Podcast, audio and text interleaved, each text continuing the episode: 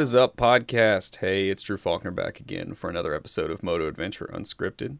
Uh, today I'm sitting down with Tyler Gant. Uh, Tyler is a former amateur and pro motocross racer. He's also the founder and general manager of Triumph of Harrisonburg. Um, I went out to visit his shop uh, last year to do a test ride and some other stuff, and obviously we've had a lot of back and forth on Instagram, so we wanted to sit down and just have a little chit chat about uh, about bikes and how he got started and a little bit about racing. So hope you enjoy the show.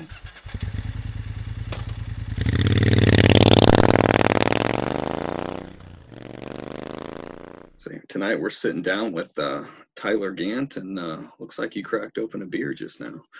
Indeed, had had a Coors Light uh, in the fridge, so decided to join the party. You uh, are you kind of a macro beer drinker? Are you just all beer is good beer, or what? Um, you know, it depends on the situation. You know, if I'm having dinner, I like uh, I like like Blue Moon type stuff.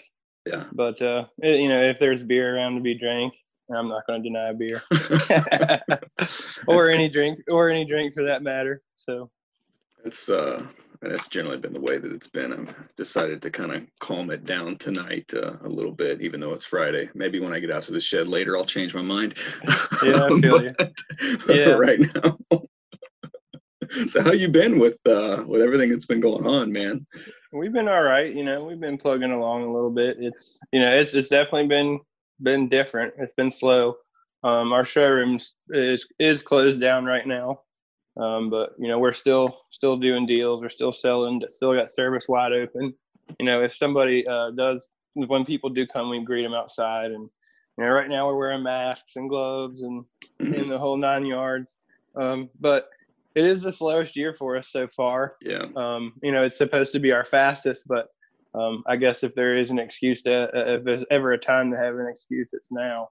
So, uh, and that would be, you know, our excuse. Uh, the Triumph dealers, there, there are still, you know, our region's still doing pretty good.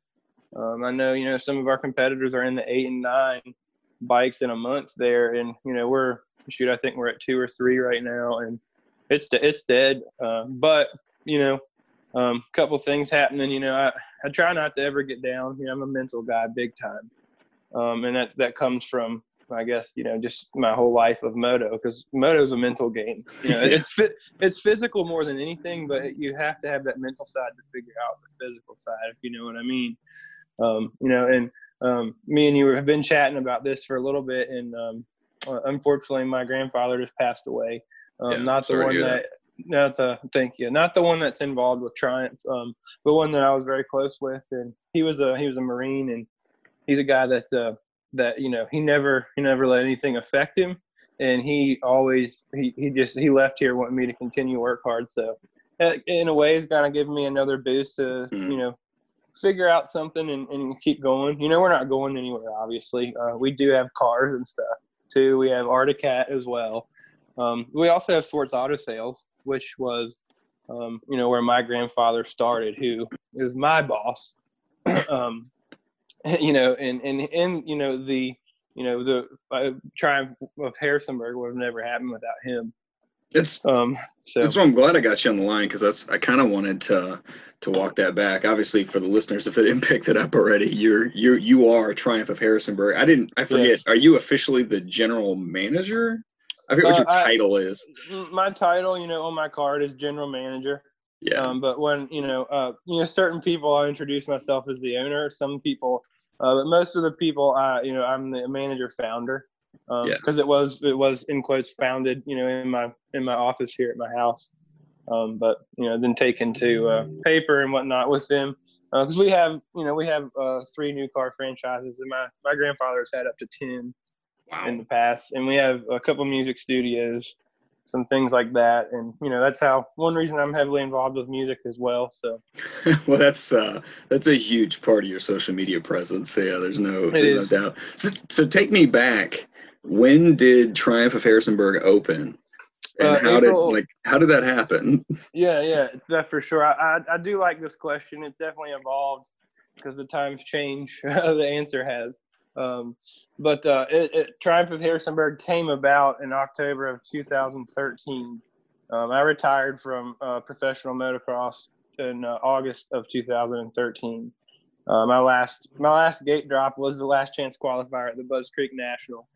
Um, so um, from there, man, you know, I uh, um, motorcycles been my life. I mean, that's you know, for for some people, a lot of my customers, it's you know, where they're just getting into it and and whatnot, and they're just riding street and whatnot. And for me, street and the the street and adventure world didn't open up until 2014. You know, with Triumph. I've raced uh, raced dirt bikes since I was four, and that's where it came from, you know. And, and never in a million years growing up did I think I could give up dirt bike racing. Yeah. Um, but um, excuse me, eight eight surgeries later here, and you know I can't even tell. I mean, I've had you know well over eight concussions, and and one and it, tell me, tell me the Triumph story because I, I, definitely want to go back and yeah, get into yeah, the motocross yeah. too. As I want to hear this. No, for sure, but you know, for for that for that reason, for mm-hmm. all of that, uh, my my motorcycle career had to end. You know, the racing, the moto dirt bike side. So, um, uh, with the things I've told you already, Honda, we have Honda, Ford, Hyundai now. Uh, it's called Harrisonburg Auto Mall. Um, my granddad, you know, he said, come up with an idea because he's the one who backed my racing when I turned pro. Nice. Um, you know, and, and I just, you know, I, I was thinking of brands, you know, because I'm just motorcycle and I came across Triumph. Um, uh, um, and I knew Triumph. My dad built some tr- classics growing up because he was he's just a moto head. Everything. Um, he was a little more involved in the moto thing than I was. It took me a little longer, but he was building uh, Triumphs when I was growing up in the garage, and, and he sold those off. But I knew what a Bonnie was when I was six. Yeah. Um. So um, I looked him up, man, and and I was kind of in a you know I was in a little bit of a rut because I've raced my whole life, and all of a sudden it's over and uh, I sent them an email on a Wednesday, and literally on the next, the very next day, that Thursday, a Triumph rep came to our Honda store looking for me. Um, so it was really kind of meant to be, and that was that was you know I, I can't actually remember the date that that happened, but it took about eight months, and then you know come April May of 14 is when we when we opened, and how we opened Triumph was you know I came up with the idea, we got all the approval and all, but we had a Mitsubishi franchise, a car franchise which is where our location is. It was Harrisonburg Mitsubishi, uh, and Mitsubishi has been had been dead in our area for quite a few years. So we made the uh, the decision to get rid of Mitsubishi and bring in Triumph, and uh, you know along with the, the used cars and at Arctic Cat as well. So um, you know really a brain brainchild of, of my my thoughts, my mother's thoughts, and my grandfather's thoughts. So my mom's a huge part of it. So. Wow. Yeah, it's wild. Let's let's rewind some. Are you you born and raised in that part of Virginia? Yeah, I am. I was here, Harrisonburg, Virginia. Uh, Rockingham County is the county right here. You know, you can back and forth all day long. Uh, you know, from the city of Harrisonburg to Rockingham. But yeah, I have been. You know, uh, race raced my whole life and traveled racing. You know, been to all over the country racing. I moved to Millsaps training facility in 2010 uh, for a while lived there for a while, but other than that, you know, I've just I've lived here and uh, you know in, in Harrisonburg and on the road. So it's I, I, was telling Shaheen the other day when I was talking to him um, about the trip out there, and uh, I had been wanting to get out to Virginia anyway, but I just Shenandoah Valley, man. Oh, it's just that stretch of highway on the way in there. Like the highway sucks, but it was just so beautiful. Yeah. just to see the mountains and you guys have a massive Mennonite community out there. No, yeah, yeah, big time, man. It's beautiful. Yeah, it never gets old, really. But yeah, you're right about that. A mile, uh, not even a mile behind our shop, you know, there's a Mennonite church that has 500 horse and buggies every weekend you know, through the week, and you have to dodge the the the, the manure on the on the road and, and stuff like that. And you know, the air is definitely fresh country air, but. I, you know, I really wouldn't have it any way other way. I'm not comfortable in big big cities. I don't like it. We have some property and stuff in Nashville, like I said, a studio, and um, you know, I like going there, but it's nice to be there for a few days and then get back home. So that's it's the strangest thing as I've talked to people, especially with all the crazy stuff that's going on. And I'm like, I live in the city, but I'm like I'm trapped here. I mean, I've been born yeah. and raised here, so this technically this is all I know. But I mean, after mm-hmm. you know hanging out at grandma's house and spending time overseas and being in so many different places, that right. I, I don't really care for city life. It's just that's where the work is. Right. So when I went down to your shop, I was like, "This is the most amazing place to ever take a test ride." yeah, dude. Yeah, the uh, the picture you took of uh, the scrambler, one of ours, the X X whatever twelve hundred you rode. Yeah, uh, it has that farm in the background. That is that is uh, five hundred yards from my grandparents. Mm. So you know that's right. We're right where I've grown up, right there, and you know we used to ride bikes in some of the farmland there beside us, and you know, always have had have rode real moto and went to you know real tracks, but also uh, you know had a slight adventure side. I have you know rode some woods a lot too, uh, because we're in that area. Rode the mountains here a lot, but you know before Triumph, I always just had that one kind of straight mindset that really is closed minded and and really kind of holds you back from the real moto world. So. I want to circle back to that. Um, so you're born and raised there, and then yeah. you started riding when? Well, um, um, my dad had me on a CR 500 on the tank. Shoot, I wasn't even home for a couple weeks, and then um, I got a PW when I was three, and um, and then it took me a little bit, and I didn't really touch it or ride it until I was about four, and then you know that's you know that four year I struck there, and I, I immediately started racing because that's what my dad did. He was always racing. You know, I grew up with him riding, racing, and um, you know, it was everything to us. That's you know, it was it's all we ever it's all we ever did. I didn't play normal sports. I did slightly. You know, I played one year of football and I like to play basketball a little bit, but it always got in the way of moto. So yeah, I started when I was four and uh, I did take a brief a brief uh, break. I had a, a big get off and had a pretty gnarly injury at like 11 or 12, something like that. And I, I rode and raced downhill mountain bikes for like a year. Wow. Um, I had a good buddy that was doing that, and uh, he was really good. And uh, so I decided to follow along there for a little bit, and then just realized that I missed uh, missed moto. So you know, took a break uh, for about a year or so, and then got back to racing dirt bikes. So. so, so when did you move from amateur to professional? 2009 to 2010 was my transition year. Um, I rode uh, professional arena cross in the lights class with an amateur number um, because in 2010, what year that was, um, if you had uh, enough points or whatnot in the A class, you were allowed to try and qualify for the professional arena cross. Um, and so I did. Uh, that was 2010, and um, I went and you know in 2007, I wanted to start doing arena cross as an amateur. Uh, my mom had just gotten me two new bikes, and we went to Baltimore, and both of them got stolen out of the back of our trailer. Wow. And uh, so uh, that was in Baltimore for the Baltimore Arena Cross, and didn't obviously get to do that. Took a very long time for us to recover from that and and get more bikes. This was before I had the help from my grandfather because he only looked at it as a as a hobby, which you know right. at that point it was, but that it never was a hobby to me, and it never will be. Yeah, we got those stolen there, and uh, it took a while to recover. So, long story short, 2010 comes.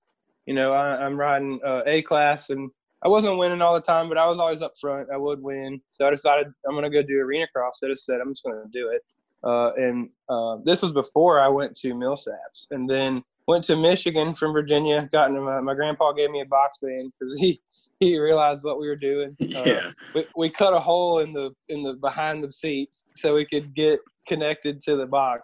Built a house out of this thing, man. Took the tags off of my truck and transferred them to that for a few months. And we drove to Michigan. I was 0.3 seconds off of the night show that weekend. Both nights, I was 0.3 seconds. Uh, and and then the very next weekend, we just stayed on the road and went to Baltimore which is where I got my bike stolen from originally. And that weekend, I qualified for mains both nights, not just the night show mains. So that was uh, that was when I realized I was like, oh man, you know, shit, I think I can do this. you know, so from there it just kind of took off, and then uh, after that series, uh, I was a professional then, but I was running an amateur number because I was riding yeah. in a professional series. But at that at the end of that, I had enough points, and I got my my uh, my uh, my outdoor license and my Supercross license, which gave me number eight eighteen, which is why you'll uh, if some people pay attention to some of my stuff, you'll see eight eighteen everywhere a lot, a yeah. lot of things. So. Um, I don't know motocross as well because I'm still new to racing in general, and right. obviously I'm doing cross country. So, what bike were you running in your last amateur class before you switched switched to pro? I was riding a 2013 KX 450. Yeah. Oh, so you were and, you went right into 450. Well, no, I, I rode lights class and arena cross, uh, uh, and I, I, also would try for the big class, but I, I never did make a main in the big class. I made some night shows, but um, like the 450 class and arena cross. Um, but I, I, rode lights for for a while. and about uh, 2012, I switched to 450s for good because I uh, Budds Creek National. I had a man, we had a crazy expensive KTM 250F, and it was the slowest one there. and, and I was like, yeah, I was just like, you know what? I, am I'm, t- I'm I'm tired of, you know, I wasn't, I obviously wasn't fast enough for either to qualify that year, but um, the bike it was just slow, it was lagging. So I said, I'm done with these, and I'm just going to ride 450s from here on out because you don't have to do as much to the bike. You know, all I had was a pipe and some clamps, and my suspension's valved and sprung, and you know, done right for me. And you know, I never had crazy, crazy, crazy bikes. You know, I had some cool stuff, but nothing like you see a lot of these cats have now. So, did you race two strokes at any point? I did. Uh, I grew up on two strokes. Um, yeah. You know, uh, on 85s, and then I rode 125s uh, for about a year in like uh, what's what's called schoolboy, uh, and then I would ride 125C on an 80 a lot, um, which was like you know is like 125 novice beginner class, I guess, which a lot of them cats, you know, a lot of places in the country, they're they're a little wild, but they ain't slow. right. You know, so uh, but yeah, I did, uh, but that was that was real quick. Uh, 06, uh, there 05, 2005, I started riding 250s and 450s at the same time. I was riding for a Honda shop here in town, which is still here. Um, and uh, I was riding both. So we rode we rode both classes both weekends. Would always have either four motos on Sunday or six motos, depending because before I was uh, 24, I'm almost 30 now. I would run the college boy class too, just for more seat time. I guess as a guy, again, I've never raced motocross, and I see those jumps, and I go, "That looks like awesome," and it looks horrible when you don't land that right. That looks really bad. It does. yes. So, was it tough going back and forth from 250 to 450? No, no, not at really? all. It, you know, it uh, it got it got you know I can ride a motorcycle better than I can walk, literally. so so I'm very in tune with with the bikes, you know, with with my hands and feeling and sound and all. And I just got very used to how they both reacted, and it was not. They were both set up identically. I mean, like the mm-hmm. same bike, same bars, same levers, down to the.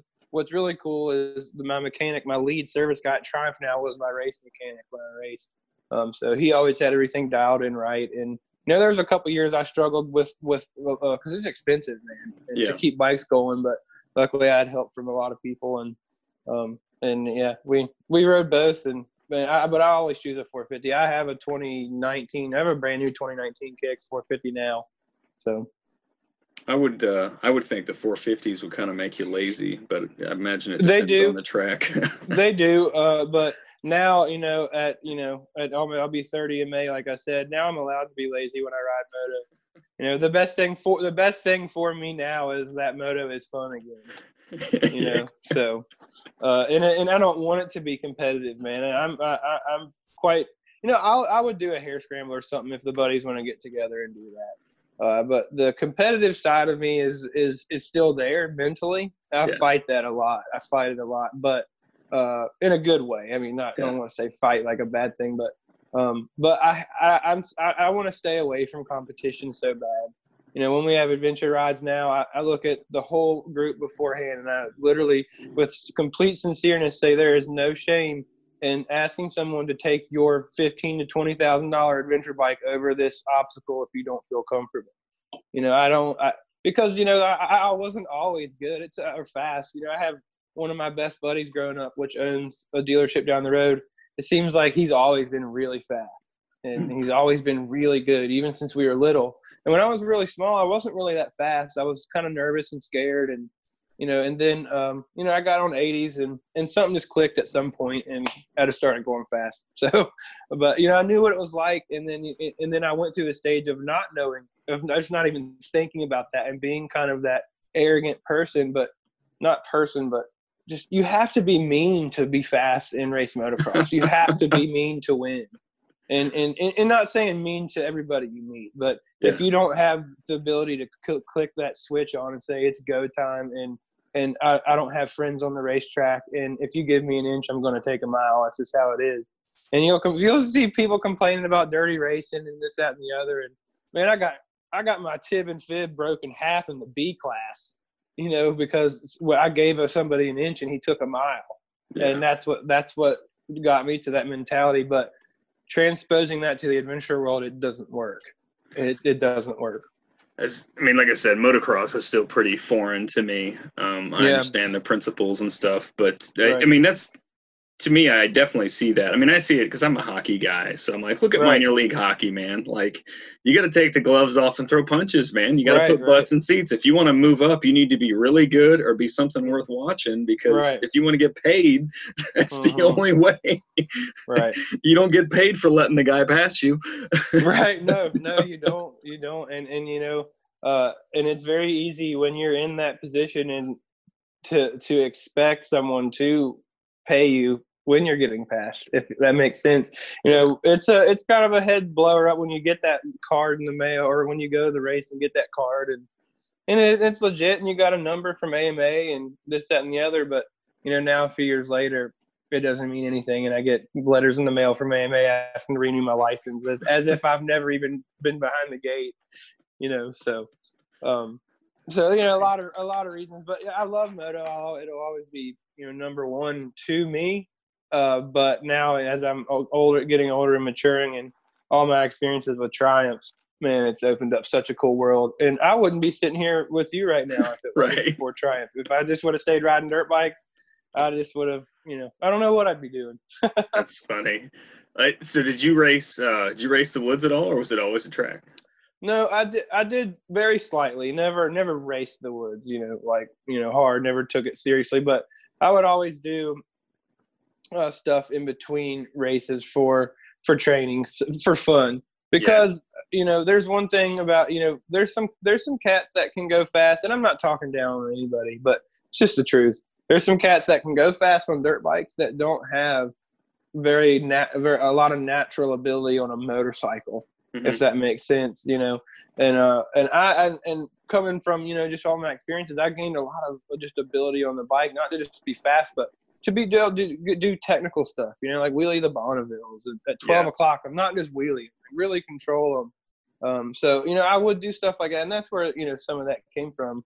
You know, me and my best buddy would do uh, an Ironman race. At a, it's got a place called Tomahawk up in West Virginia, two two three hours or so, and you know, we would do stuff like that. So I, I have on and off. And and actually, the last race in quotes uh, that I actually have done was 2018. I did a VCHSS, uh, which is the Virginia Hare Scramble Series. Okay. Uh, my buddies, they were just they were gonna go do it, and they were just we were just kind of joking around, and it was just like, oh, screw it, I'll go do it. You know, and I ended up actually getting seventh or sixth or seventh in 200A, and then my other buddies didn't even finish that we were we were talking about. But then after that, that same buddy, he went out and won like five or six of them after that. So he made up for himself. But yeah, I love the woods for sure, and that's you know one reason where the adventure stuff comes for me big time. It's, I mean, I've tell everybody I'm doing this backwards. You know, most kids grow up, you know, riding dirt bikes and then progress right. into street bikes and, you know, reach an age where they want to slow down or stop racing or whatever happens and that kind of thing. And to me, I'm still amazed. It seems like motocross is still way more popular in the country than the woods racing is. And I go, everybody has woods somewhere, like grandma, yeah. something. I'm amazed that it seems like right now that well, wood, I'll woods tell racing is rare. Woods racing is, is on the rise for yeah. sure. Uh, and, and motocross is not on the rise. Um, yeah. One of the reasons being for moto, uh, and and I say this not being rude to the moto community. I love the moto community, but I was one of them. I mean, like we just said, you can't expect to get paid, you know, getting 20th place even at a national. People aren't, you know, that the kids and stuff, they pay attention to every single person that has a helmet on at a national. I remember begging for goggles as a child. You know, yeah, but yeah.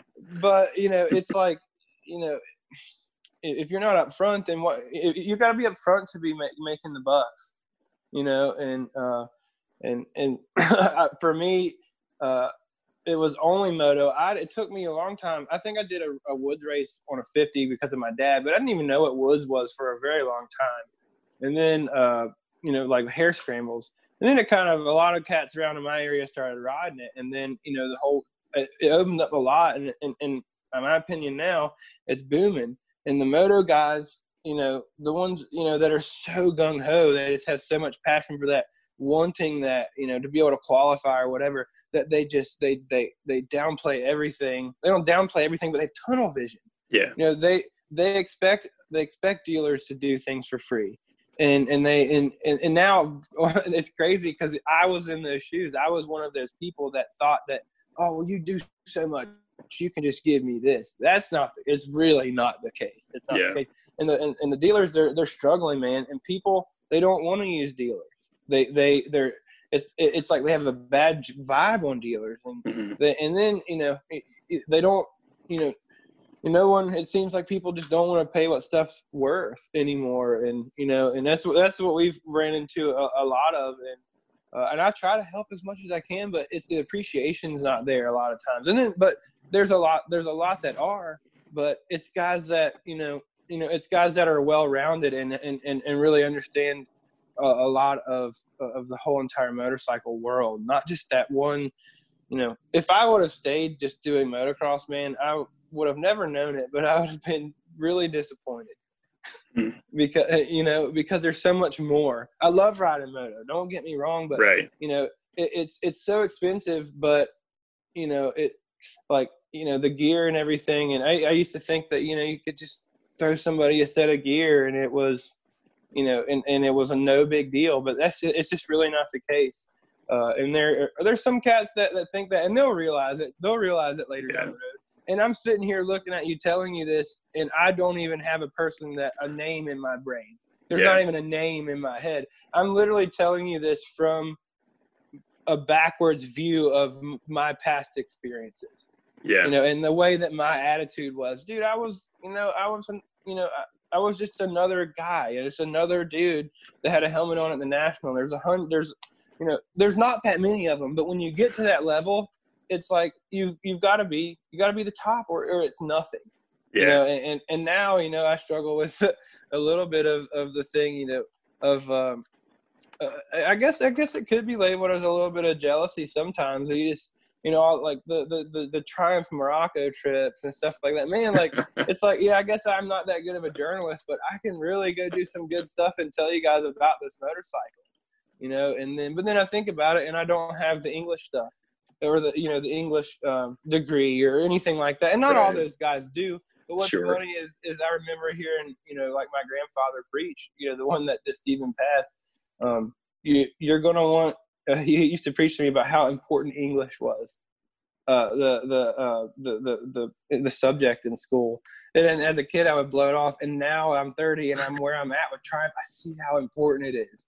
You know, the, you can anybody can get a camera and make a video nowadays. yeah But but you got to be smart. You got to be you got to be able to Yeah. talk well. You got to be able to edit well, and that takes common sense. And you know, and and when you're only focused on literally not ruining your body, but staying in the absolute best shape of your life, so you can keep your heart rate at 200 beats per minute for 30, 40 minutes, and you're only focused on going fast in a dirt bike. That's the only thing it consumes you. And, Yeah. it, and it, I mean, really, like it. I'm I'm lucky because I found Triumph and I have a very supportive family. But man, I can think of I can think of a couple guys that that were like that and they didn't have that support and, and they're gone now, and they're Yeah. gone because it, it it it eats you alive. You know, I- and and some people, and I, I love the fact, like you're saying, you're you're coming from the other end of this, just getting into it. it it's it's a little bit easier. To, it's so much easier to have fun that way now because you don't. Because dude, I got started off being comp- competing at four. I didn't even know what that meant. yeah You know, you know what I mean? Like, and, and- now like I I see it, it. I have fun through your posts of you going, of you going and seeing or riding the you know the hare scrambles that you've Yeah. done because I know what it takes to do that and I know the enjoyment. And I don't necessarily have the drive to get out and go race anymore. I have the drive to, uh, you know, throw a sandwich and a drink in my bag and get and get on my tiger and go ride the mountains around here. Um, but you know, my best buddy, uh, again, I've already said he owns a, a, shop down the road. We just redid our local track. Got some really, we got like a 120 foot triple or something like that. It's really fun, really, you know, still safe. It, we just redid our track. So we're riding moto again. Not right this second because of damn coronavirus, but, um, but yeah, man, it's, it, it, it's a lot of, I never, I'm never saying a bad word about about the moto industry. It may sound like it to some people sometimes, but I just know the harsh reality of moto. And I think I think uh, of motocross. I wouldn't say moto, the whole moto world, because sure. there really isn't a, a, harsh reality to the adventure world. The other, the only harsh reality to adventure and like dual sport now is that it's expensive as hell. um, but my point of view on that is if you want to do something and you and you love it and you love it and you tell yourself you love it, then you're willing to spend the money on it to do it. You know, and, from the outside looking in, um, I, I, and I think there. I mean, certainly different strokes, different folks. There's probably people that can ride motocross and it's just fun and they're just doing it. But I mean, in general, yes, because you have to you have to pay for track time, you have to make the investment on premium machines to go do it. Mind you, you can take whatever bike you get and get used. But I'm saying, yeah, uh-huh. once you start getting into racing, then you know the equipment's tighter because the terrain itself is more manicured as a guy again i'm making assumptions yeah man here. so i can see how sure you, you, get funneled into that that competitive stream and it's hard to not um, get sucked into no being, it, getting, getting it, burnt out no dude it is it is and i didn't even realize it and but it took quitting and triumph to realize that i was burnt out yeah and, and i was pushing so hard for a never endless cycle i would get in shape and i would get fast enough to qualify before I could go try, boom, was on the ground, and I was hurt. Yeah. You know, and, and, no matter what, we're just starting from scratch, starting from scratch, starting from scratch, and that's the harsh truth of Moto too. And it's the same. Anything can happen with adventure. Injuries happen, but on that competitive level, things are way more bound to happen. Yeah. because you're not even thinking of your safety. When when I ride adventure, I may be going 100 miles an hour on the trail, but I am thinking of my safety. Yeah. you know, I, I, I, am, and, and so yeah, the end goal is different. It's funny you mentioned all that, and it made me think. I was when I was riding ten miles a day every single day, and it went on for almost two two years. And when that finally stopped, like I'm still looking at the after effects of what that did to the bike, me mentality. Oh yeah, uh, it's weird yeah. the kind of riding that I do and I don't like to do. There's no question that that riding that bike every day started to push me more into dirt because I got sick of riding the pavement. It's weird how some of that yeah. stuff plays on you. You know, it, it, it is too, and it and it's cool you say that as well because on the other side of that, um, the guys who only uh, rip dirt don't they don't ever get to actually sh- feel the freedom of the open road. In quotes, yeah. I know it sounds tacky, but it's the truth you know and uh, i love I, I love like we we have a, a, a, a speedmaster we built for our bikes and blues and it has ape hangers on it and some loud pipes and stuff i love going out and ripping on that thing and never in a million years i used to i used to look down on cruisers literally yeah. i used to think they were lame and, and and don't get me wrong i think you know they're not all but like you've already said different strokes for different folks um, but you know it, it, the, there's there's so many different variations to all the different genres of moto, but like when it comes to racing moto, you know, it's all you got. I mean, when you start racing, you're to buy a motorhome. You're to buy a trailer. You know, I was going through five and six bikes a year, no matter what, and then two and three engines out of each one of those bikes. You know, we had a huge RV at the end. We had a huge trailer. It was, and it was just, you know, it, it, it, I loved it. I'll never, never yeah. take it back. But it's, it's, it's not, you know, it's not worth the life. There's so much more to life so much yeah. more to life. And I definitely know that now. You know, with I have a wife and a two and a half year old, and you know another another little girl on the way now. So I think you're a perfect example. Um, again, like I said, as I'm as I'm going the other direction, I, I because of the average age of a motorcyclist, most of the people that I ride with are significantly older than me, or 10 mm-hmm. to 20 years. You know, so when I go out and ride with those guys, a lot of those guys, you know, used to race woods or right. cross and this, that, and the other, and they're getting into this adventure thing. Some of them are really, they're still on that low end where, you know, it's like DR650s or plated mm-hmm. KTMs and that kind of thing. Right. But they're starting to get into that. And I think that you outline that, like, it's weird how that community has come together. And that's, that, that becomes the focus. Like, we're, we're, we get sucked into the social aspect of adventure riding that it's all about Mhm. the ride and then and then the fire afterward and Yes, yes. and Yes, that- man. That's that one stuff. thing I loved about one of my first adventure. Uh, my first, I guess, really technically, my first adventure event uh, was Conserve the Ride 2017. You know, and uh, I made the mistake of riding because, I mean, excuse me, but I'm kind of a pussy for long distances. I, I, I, it's got to be set up right, man. I've been so banged up from moto. I get I get cramps so easy. yeah we decided to make this six hour, seven hour trek one way on our bikes, all loaded up. First time I ever went anywhere, that damn bike was so heavy. The front end was all over the place on the interstate. I had to throw stuff away literally to safely ride. Um, you know, Camrad was there that year. A lot of people were there that year, but I had no idea who any of these people were. No idea the the fun that you know it could get into. One of my favorite one of my favorite people at some of those events is Jeremy from All Rider. oh yeah I, I, I, you know, especially in what was it, 18, I think was the last year they had the event, or 19, one of those. I got, you know, we we we rode together a lot on that one, and it was really fun because we were going fast, but he's on the same level that I am. He's super sick on a motorcycle, and he and he just he doesn't care about competition anymore. He just wants to rip yeah you know, and that's how and we were the same way. And he just he, like afterwards, we he was just like, man, that was so much fun because like just ripping with you, and I wasn't worried about you know where you were, how you were, this, that, and the other. You know, and still to this day, I'll go to the moto track. You know, and my buddy that you know, like I've always said, has always been fast. He's super killer on anything he touches with two wheels, and I'll always be thinking of where he's at, even though I'm I'm not competition. But I'm thinking he's gaining on me here a little bit. I'm, and then and now at you know where I'm at, I have to tell myself, dude, who cares? Stop.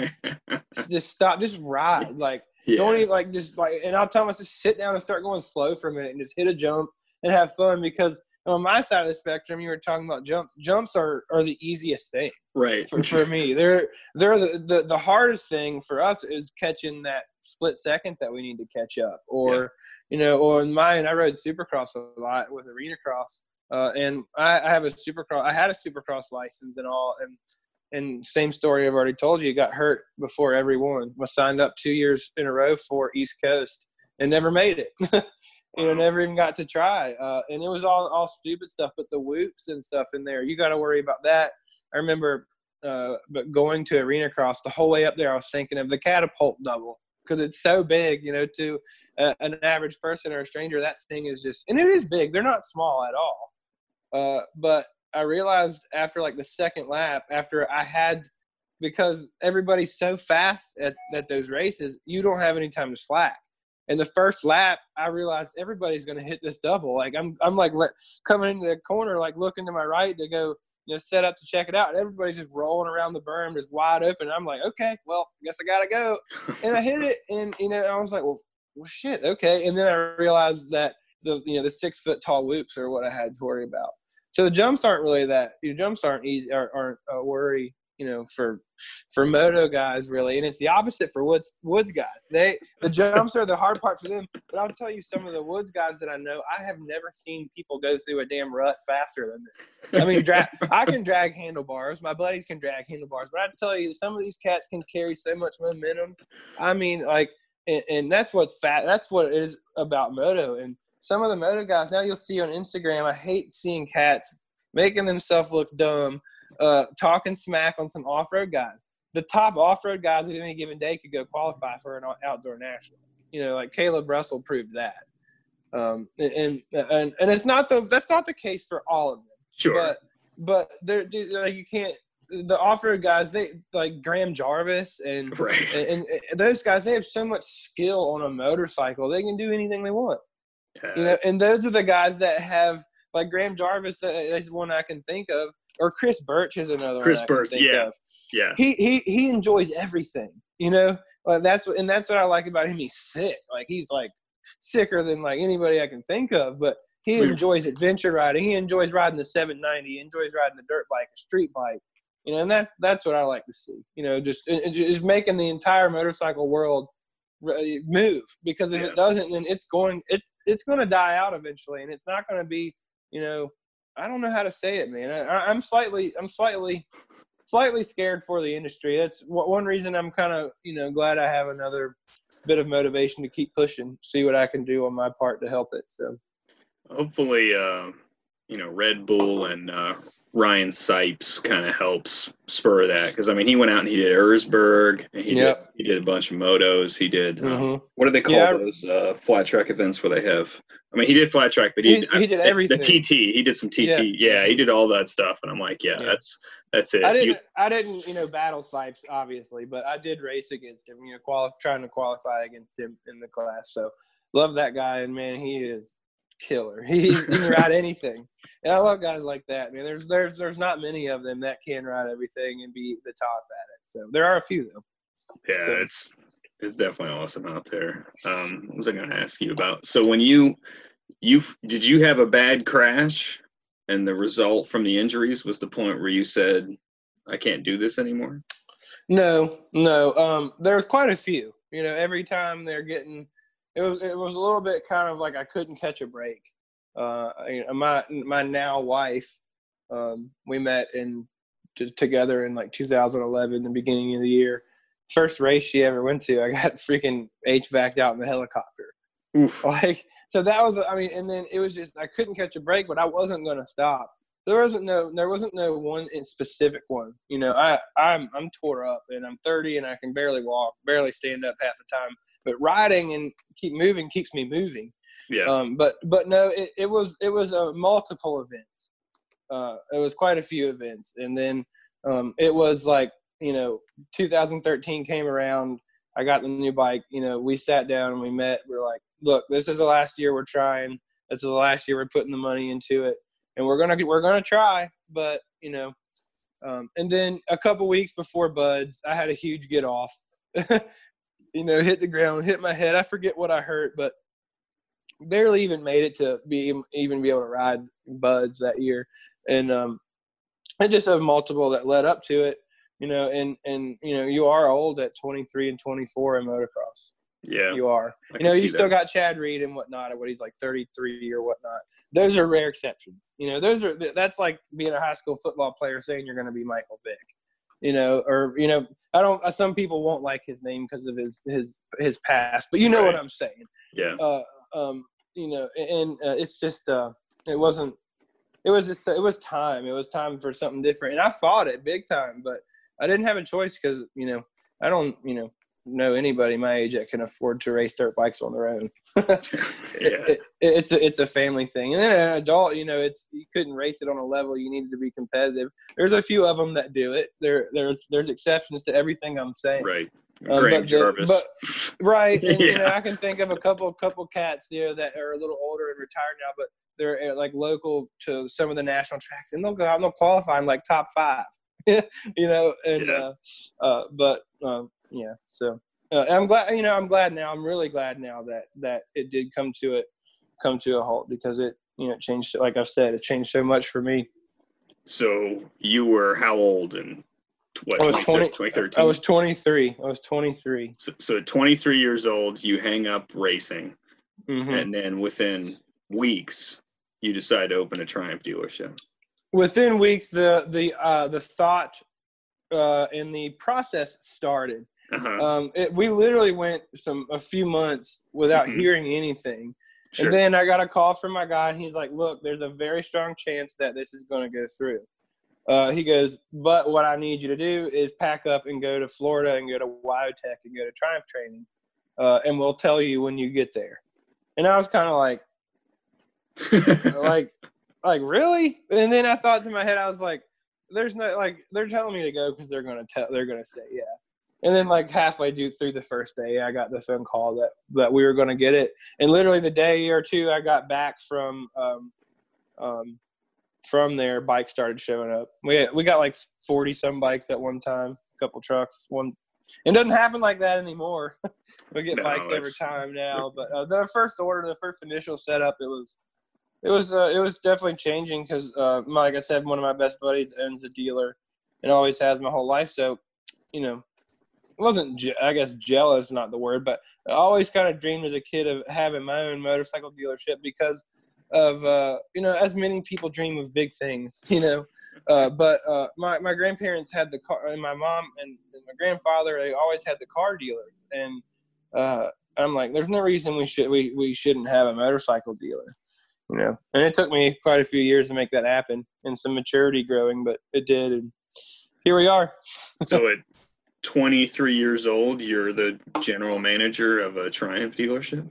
Yep, yep. I turned 24 right when we opened. Yeah.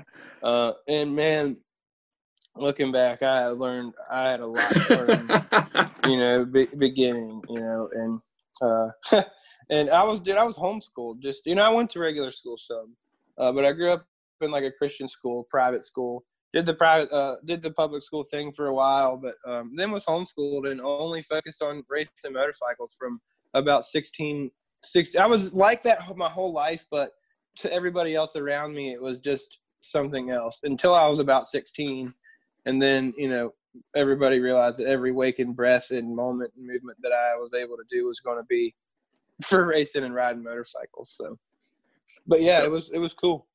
2014 so that would have been right after i got my speedmaster. And that was probably when i of course was you know surfing the internet for every picture mm-hmm. of triumph. And that's actually where i saw you doing wheelies on that bonneville. So that's the weird yeah. it's it's weird that i found you at conserve the ride yeah. But the reality is, is I knew who you were unknowingly, right? That yeah, from that's, from that's the awesome. internet on the front end. It's really strange, and that continues to say that as I've had more people on the show that I'm like, it's so weird how small the world really is. Um, right. That I've crossed paths with these people who I've been exposed to on the internet in some other way, and then obviously we have similar taste.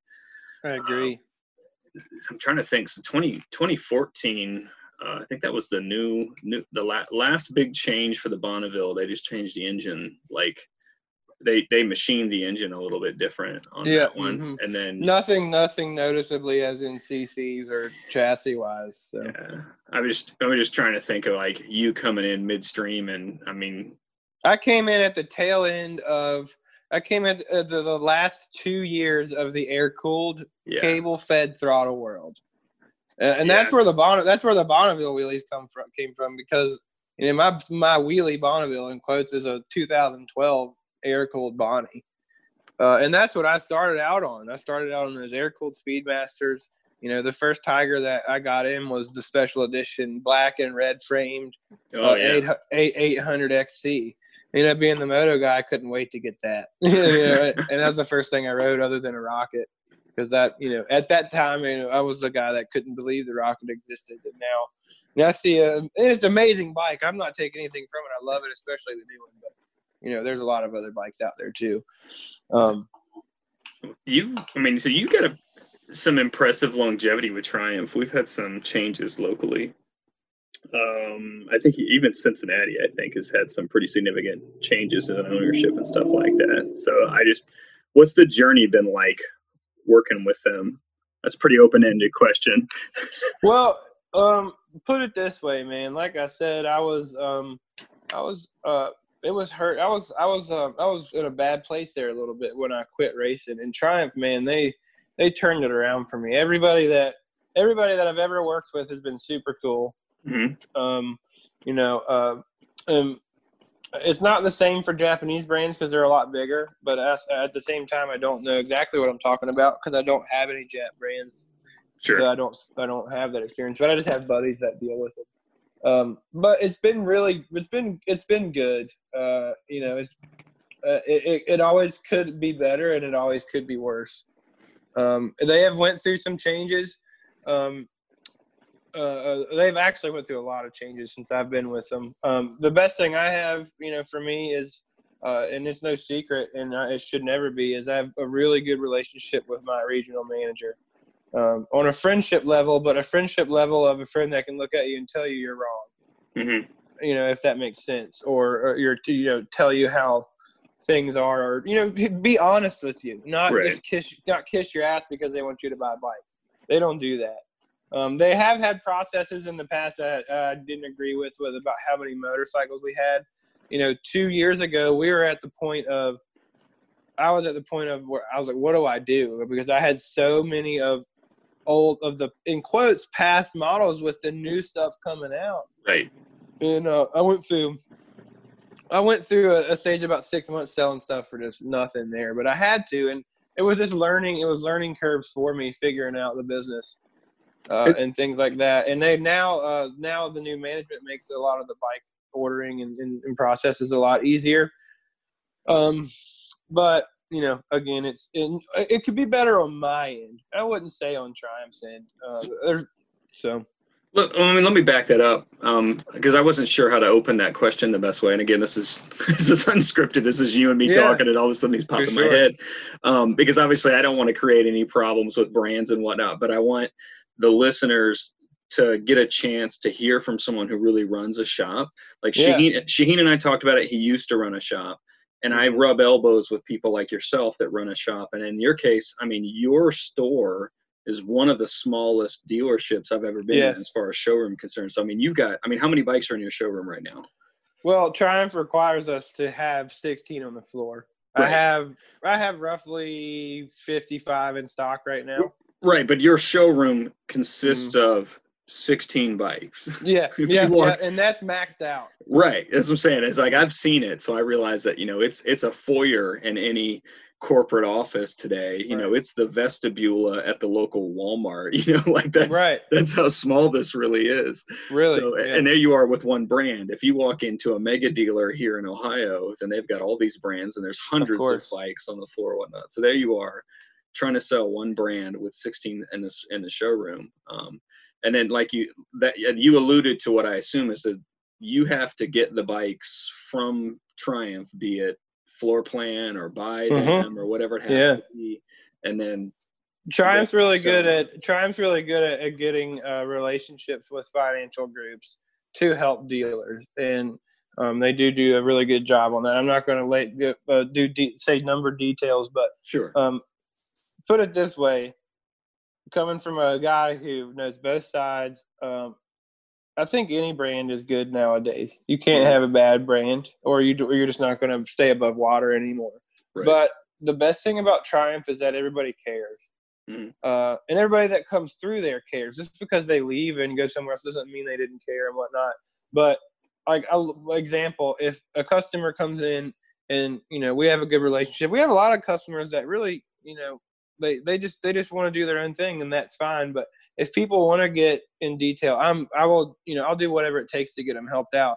An example is you know that we build a good relationship and say tyler i don't really think this should have done this. I'll hop on the phone with my guy you know and he gets with triumph and then triumph do they take care of people? You can call triumph. I mean you know as a as a as a i don't know if you can do that for other brands. I haven't researched that but um, they you know they really take care of their stuff. The stuff doesn't break that much. Um, I had a hater on uh, on the Virginia Adventure Riders page a few weeks ago who who I, you know a hater can be a hater. That's fine. Right. But if you're gonna hate, at least hate on me with true information. you know, and, and, he had said something about my 800. He said, I, he goes, uh, I've I've been down there and rode his 800 and it had issues. Well, first off, I can't even tell you how many Tiger 800s I've had um, you know, I go through them. I go through. I mean, my last 800 had 100 miles on it. right. Like, you know, I go through demo. Like all the demo. I'm I'm the guy who reaps the benefits of the demo program. The uh, customers do because if I have a demo bike and they're interested in it, they can just go ride it for a little while. That's what I was going to say. I was I was totally gonna circle back to the demo, and I'll do that when you're done telling the story. Yeah, the yeah. Uh, but like, it was like, you know, dude, I've had multiple tigers, and they've never had an issue. Uh, I've been, I can't even tell you how many off-road miles I've done on tigers, and how many adventure rides and events I've done. I've never, I'll knock on wood about it, but uh, it can happen because I can fix it. I've never even had a flat tire. and, and, and I, I've changed a ton of tires. Yeah. on BMWs and KTM's and Tigers with other people, but uh, you know, uh, it's it's they're they're they're killer. They take care of people, and the best thing about us, man, is that like, you know, moto for me, I use the same the the the attitude I've told you about for motocross, how mean you have to be to be fast. I've transposed that transposed that attitude over to taking care of my customers. Good. That want that want to be taken care of, if that makes sense. Yeah. You know, you know, one of my least favorite things, and I hope some people that are interested in buying a bike hear this one of the worst things that you can do in today's world. Now there is some shops that it probably is not. This is not true for. One of the worst things to do for us when you walk in, if you're interested, is to say when we walk up to you and say, you know, what can we do, etc. However, the greet is to say, "Oh, I'm just looking." okay, that if you are just looking, that is absolutely fine. We're going to get you at, that out of you. But right. if we get we get so many people that literally walk in and they start off with just looking, and then they literally leave on a new try because they came in interested. But what the what is what the reason that that has happened is because they've had bad experiences at other dealers. Um, and and here's a deal, man. You can't have a bad experience somewhere nowadays without other people knowing about it within right. seconds. Well, within what, seconds. That's what I was gonna cut in. Um, you know, short of short of you, Tyler, talking about like this is Triumph of Harrisonburg, and listeners think, ah, he's just saying it's the best thing ever because he runs a show, and I'm like, no. Yeah, what yeah, I want to yeah. say is that um, because I've got beef with the motorcycle industry, and not like it's not like a personal thing. It's a hey guys, we need to kind of evolve yeah. a little bit. Um, yes, I and agree. there's there's a local place with another brand um, that I wanted to test ride a bike, and I think it's the local place. I don't think it's the brand that I'm like, hey, I'd like to test ride this. What's your policy? And he's like, well, we got to put a two thousand dollar hold on your credit card, and so I'm like, yeah, that's a solid no, because as soon as the wife sees that, this phone's going to be ringing, and I'm going to have a lot more problems than yeah, what yeah. I was going to have before. And I, and that was, you know, you, are like, hey, I've got these things, you should come down here, and I'm like, cool, I want to go for a ride anyway. And Hell there yeah. you were, you handed me the keys to three bikes, you didn't ask me any questions. Yeah, I was super bummed that day because we were so busy that day, I didn't even get to stop. So, so. but that's a good problem to have, right? We have quite the opposite right so. now. yes, you are. You are correct. I wish I could so, have that problem right now. Uh, I told you then, and I say that to everybody. Like I get these relationships with people. I'm like, man, you need to keep you need to keep money in the till. So take care of these customers because you know I'm the moocher that's out here just shooting the breeze. Uh, but yeah, obviously I would you know rode those rode those bikes and took pictures and had that. And I think that that's the one of the biggest important things is you are putting people on bikes without hassle so they yes, can go yeah, enjoy you, it and learn. For sure. Is this for you? Yeah. Is it not for you? You know. Mm, yeah, exactly. And and, uh, and my my previous comment on the just looking thing, like I said, you can literally just be looking, but don't be so close minded as to not wanting to have a conversation about it. Because if you walked in here, then you're obviously interested in something, or just interested in the brand in itself. And I promise you, I and every person that works at my store uh, in the motorcycle side because we do have a car side, and my guy that does mm. cars, he focuses on cars, so he doesn't have the time to get knowledge on Triumph. Uh, but he can ride motorcycles. He has a license. He has sure. a Triumph. He's cool, so he gets it too. But my point is, is I'm not saying that to, to sound rude. I'm just saying that because it, it, it disbenefits the customer. It disbenefits the person that's looking to do this. And then there's some people that do that just come in and they're they're like family members automatically, you know, and they're and they're great and they get taken care of. But the person that walks in that just says that says I'm just looking in the beginning and it's like kind of closed off. If they are interested in buying, by the time they leave, they're like, oh crap, this place is way different, and yeah, I don't have to walk in here closed like closed off because I'm gonna get sold, you know, or whatever.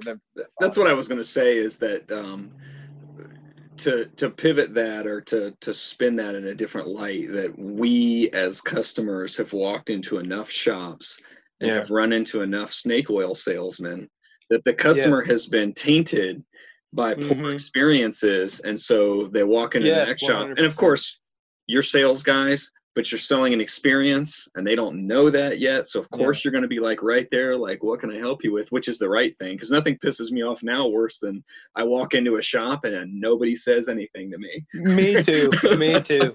Me too. Oh I, when I'm at, when I'm out of town, I'll go visit a shop to do that. And I walk in, I'm like, y'all, y'all serious right now? Like, if we did this at my shop, my mom would be up everybody, you know what, and you know no one would really be able to sit down. like, funny.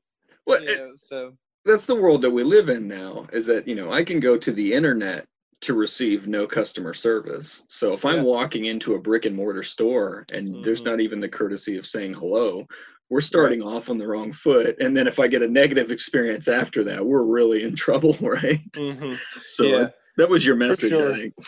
No, yeah, definitely, and, and this the whole fact of, of, of you know, uh, if you're 100% right, nail on the head about the bad experiences. And I just hate that for them because what I love to do is to be able to share all the knowledge and every literally I, I know it sounds crazy every time i've hit the ground every time i've done this it's taught me things and i love to be able to transpose that to people that that uh, that in quotes frankly they need it you, yeah. you, you know there's there's people that need coaching in this because it is dangerous mm-hmm. you know riding triumphs and street bikes and adventure bikes is not as dangerous as the gate dropping with 40 other guys or girls whatever it is but uh the fact of the matter is it's not if it's when you yeah. know and, and and i'm not here you i'm going to sell you the bike but i'm not going to con- i'm not to convince you to buy something you don't want to buy that's one thing i hate more than anything is a guy that you know you'll hear people say he'll sell a, he'll sell ice to an eskimo well well guess what the eskimo doesn't need the ice so why don't you sell him something he needs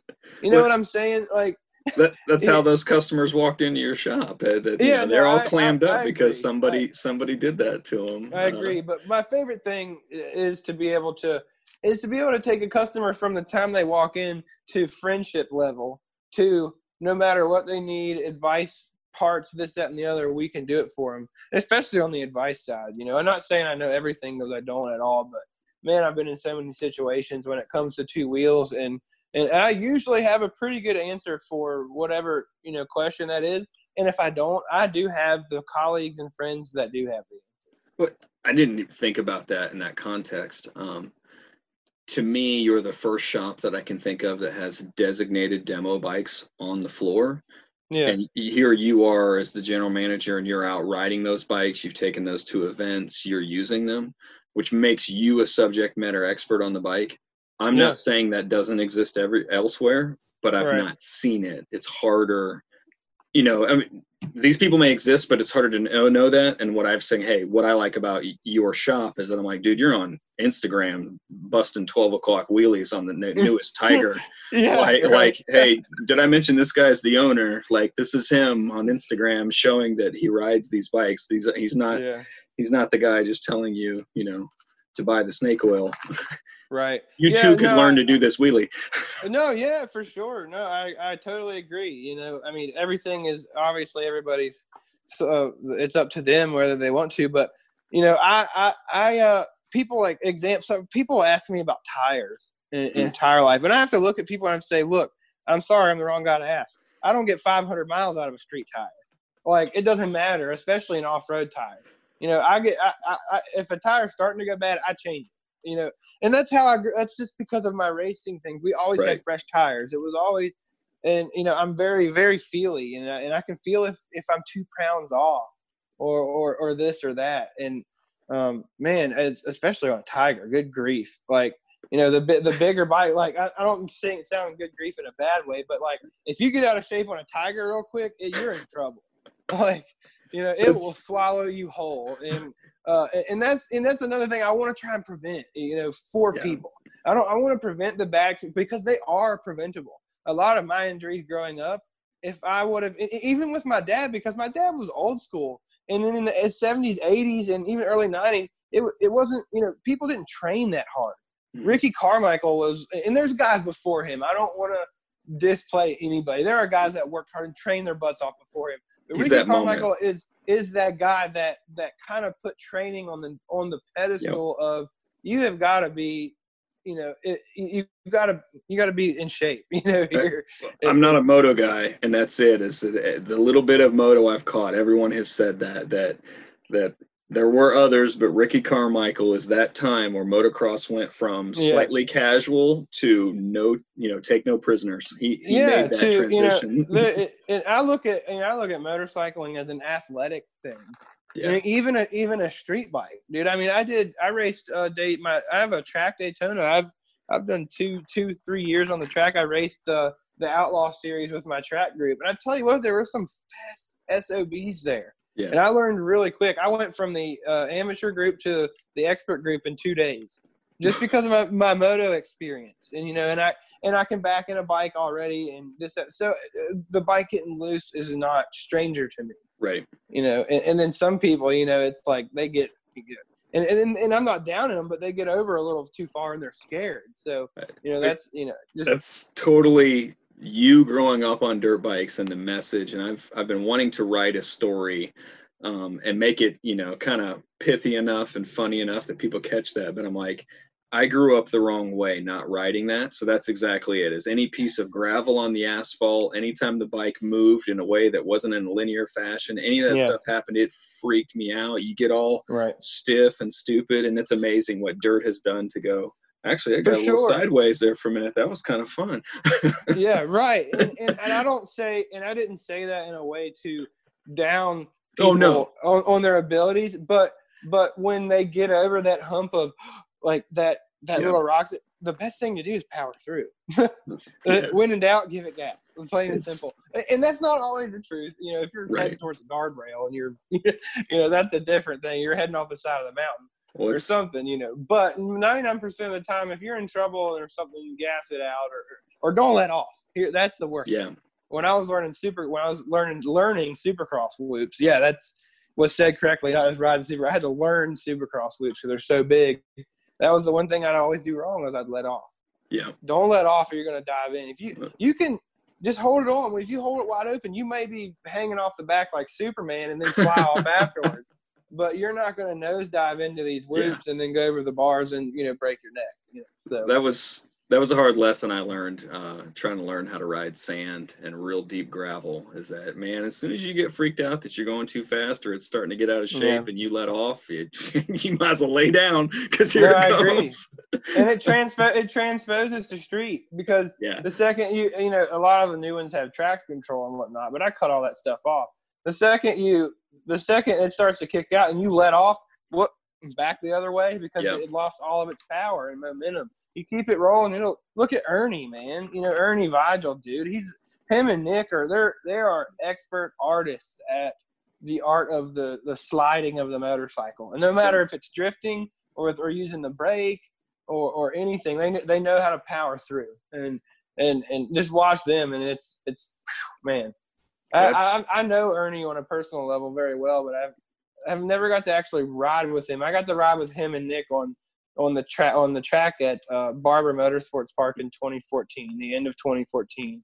Um, but it was just like a track day, so we didn't like get to ride together. But anything I've ever seen of those guys and the stuff I've seen at Triumph events of them riding, and they're just in so control of of when it's loose, you know, and when it, you know, when you're tight on the bike, that's the worst thing that happens. it's the worst thing you can do because when you get tired and then you're not you're it's like you know it just you have no leverage leverage is a big thing so that's i mean i've been talking about some of that because i've been trying to i don't i'm not gonna say teach because i'm not really in position to do that but i've been you know working and rubbing elbows with more and more newer riders and it's I mean mm-hmm. dirt and adventure fever is so big with so many people and so i'm trying to get big wide open arms and and bring these people in um, to to help them with that. And that's been telling them about that, about how, like you said, standing up, sitting down, getting tired, getting tight, those types of things and other issues. Mm-hmm. It's funny you said Ernie because I had just said that on the last show about Ernie doing that thing on the scramblers. Very yeah.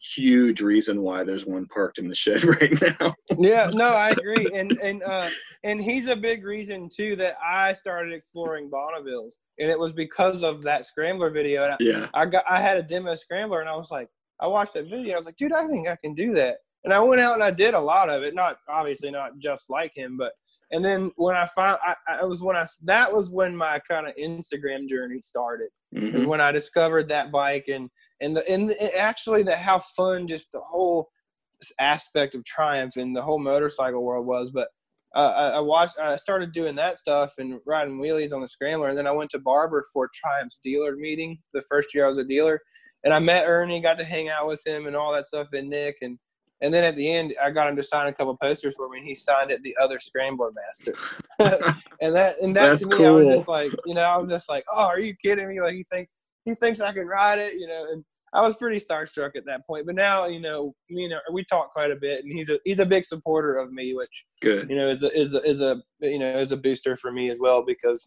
you know, I mean, I don't even know how many millions of views they get on YouTube a year and stuff like that. So he's uh he's slowed down. I, I noticed uh, since the lockdowns happened, I've got some emails that uh, Everything Empire, I think is his channel, and yeah, it is, and that they've made some new videos, but they slowed down for quite a while there. And I don't know if he was because I know he he's got just, hurt and he yeah that and he was working on some other projects. Yeah, so. he did. You know, he did the Baja race for Triumph, um, but they were. Mm-hmm. I mean, mm-hmm. for a while there, right when you opened your dealership, it seemed like 2014, 2015, 2016, they were doing Icon Triumph videos like all the time. Yeah, that was a big partner thing with them. Uh, and you know that had a lot to do with the team that was in place at Triumph. Yeah. I've been uh, in 2015 when the new Tiger 800 was released. I was asked to do the American press release for them for all their dealer ads and mm-hmm. you know all that stuff. And that's how that's one way I got intrigued onto the Tiger even more was doing that stuff. And I got asked to ride David Beckham's Scrambler in downtown mm-hmm. Baltimore in a bike park, and I've done a couple things. And now the t- the team's changed quite a bit, and um, and I don't get to do anything like that anymore, unfortunately. although, although I did, I have gone to the immersion events. Um. I guess the way that you would be the most familiar with that, if you hadn't seen anything camera, I did go to the one in Arizona this year. Yes. Um, since you know we we're all mutual followers there. Um, I was supposed to go out there for the whole week there this year and teach the dealers how to ride off road. That's what the year before in California. That's what I did. Cool. Um, but this year, that. Yeah, and and I, and I get invited to that stuff from Triumph, so I'm not I'm not you know saying I don't get anything anymore, but you know they do invite me to that stuff, and I was supposed to go to Arizona this year for the whole week, even with the press people and help them and all, but um, I made the decision to just stay home uh, because I, I have traveled so much in my lifetime racing motorcycles, and now I'm recently married last year. Yeah, have my two my two and a half year old, and I'll be honest, man, I don't like leaving home. you know, I, I really don't, and I don't like flying that much. And um, it was just a better decision for me uh, mentally to stay home at that time.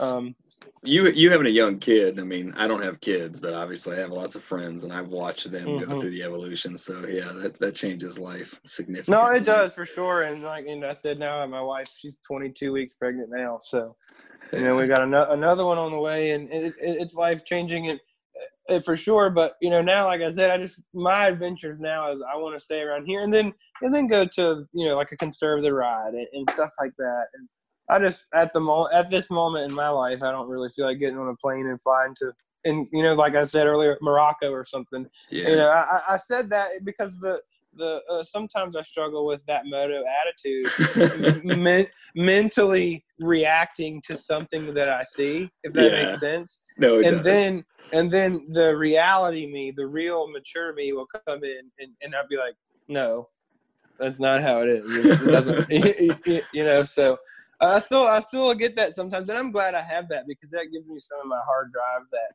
that I need to kind of keep going sometimes when it doesn't told, feel worth it.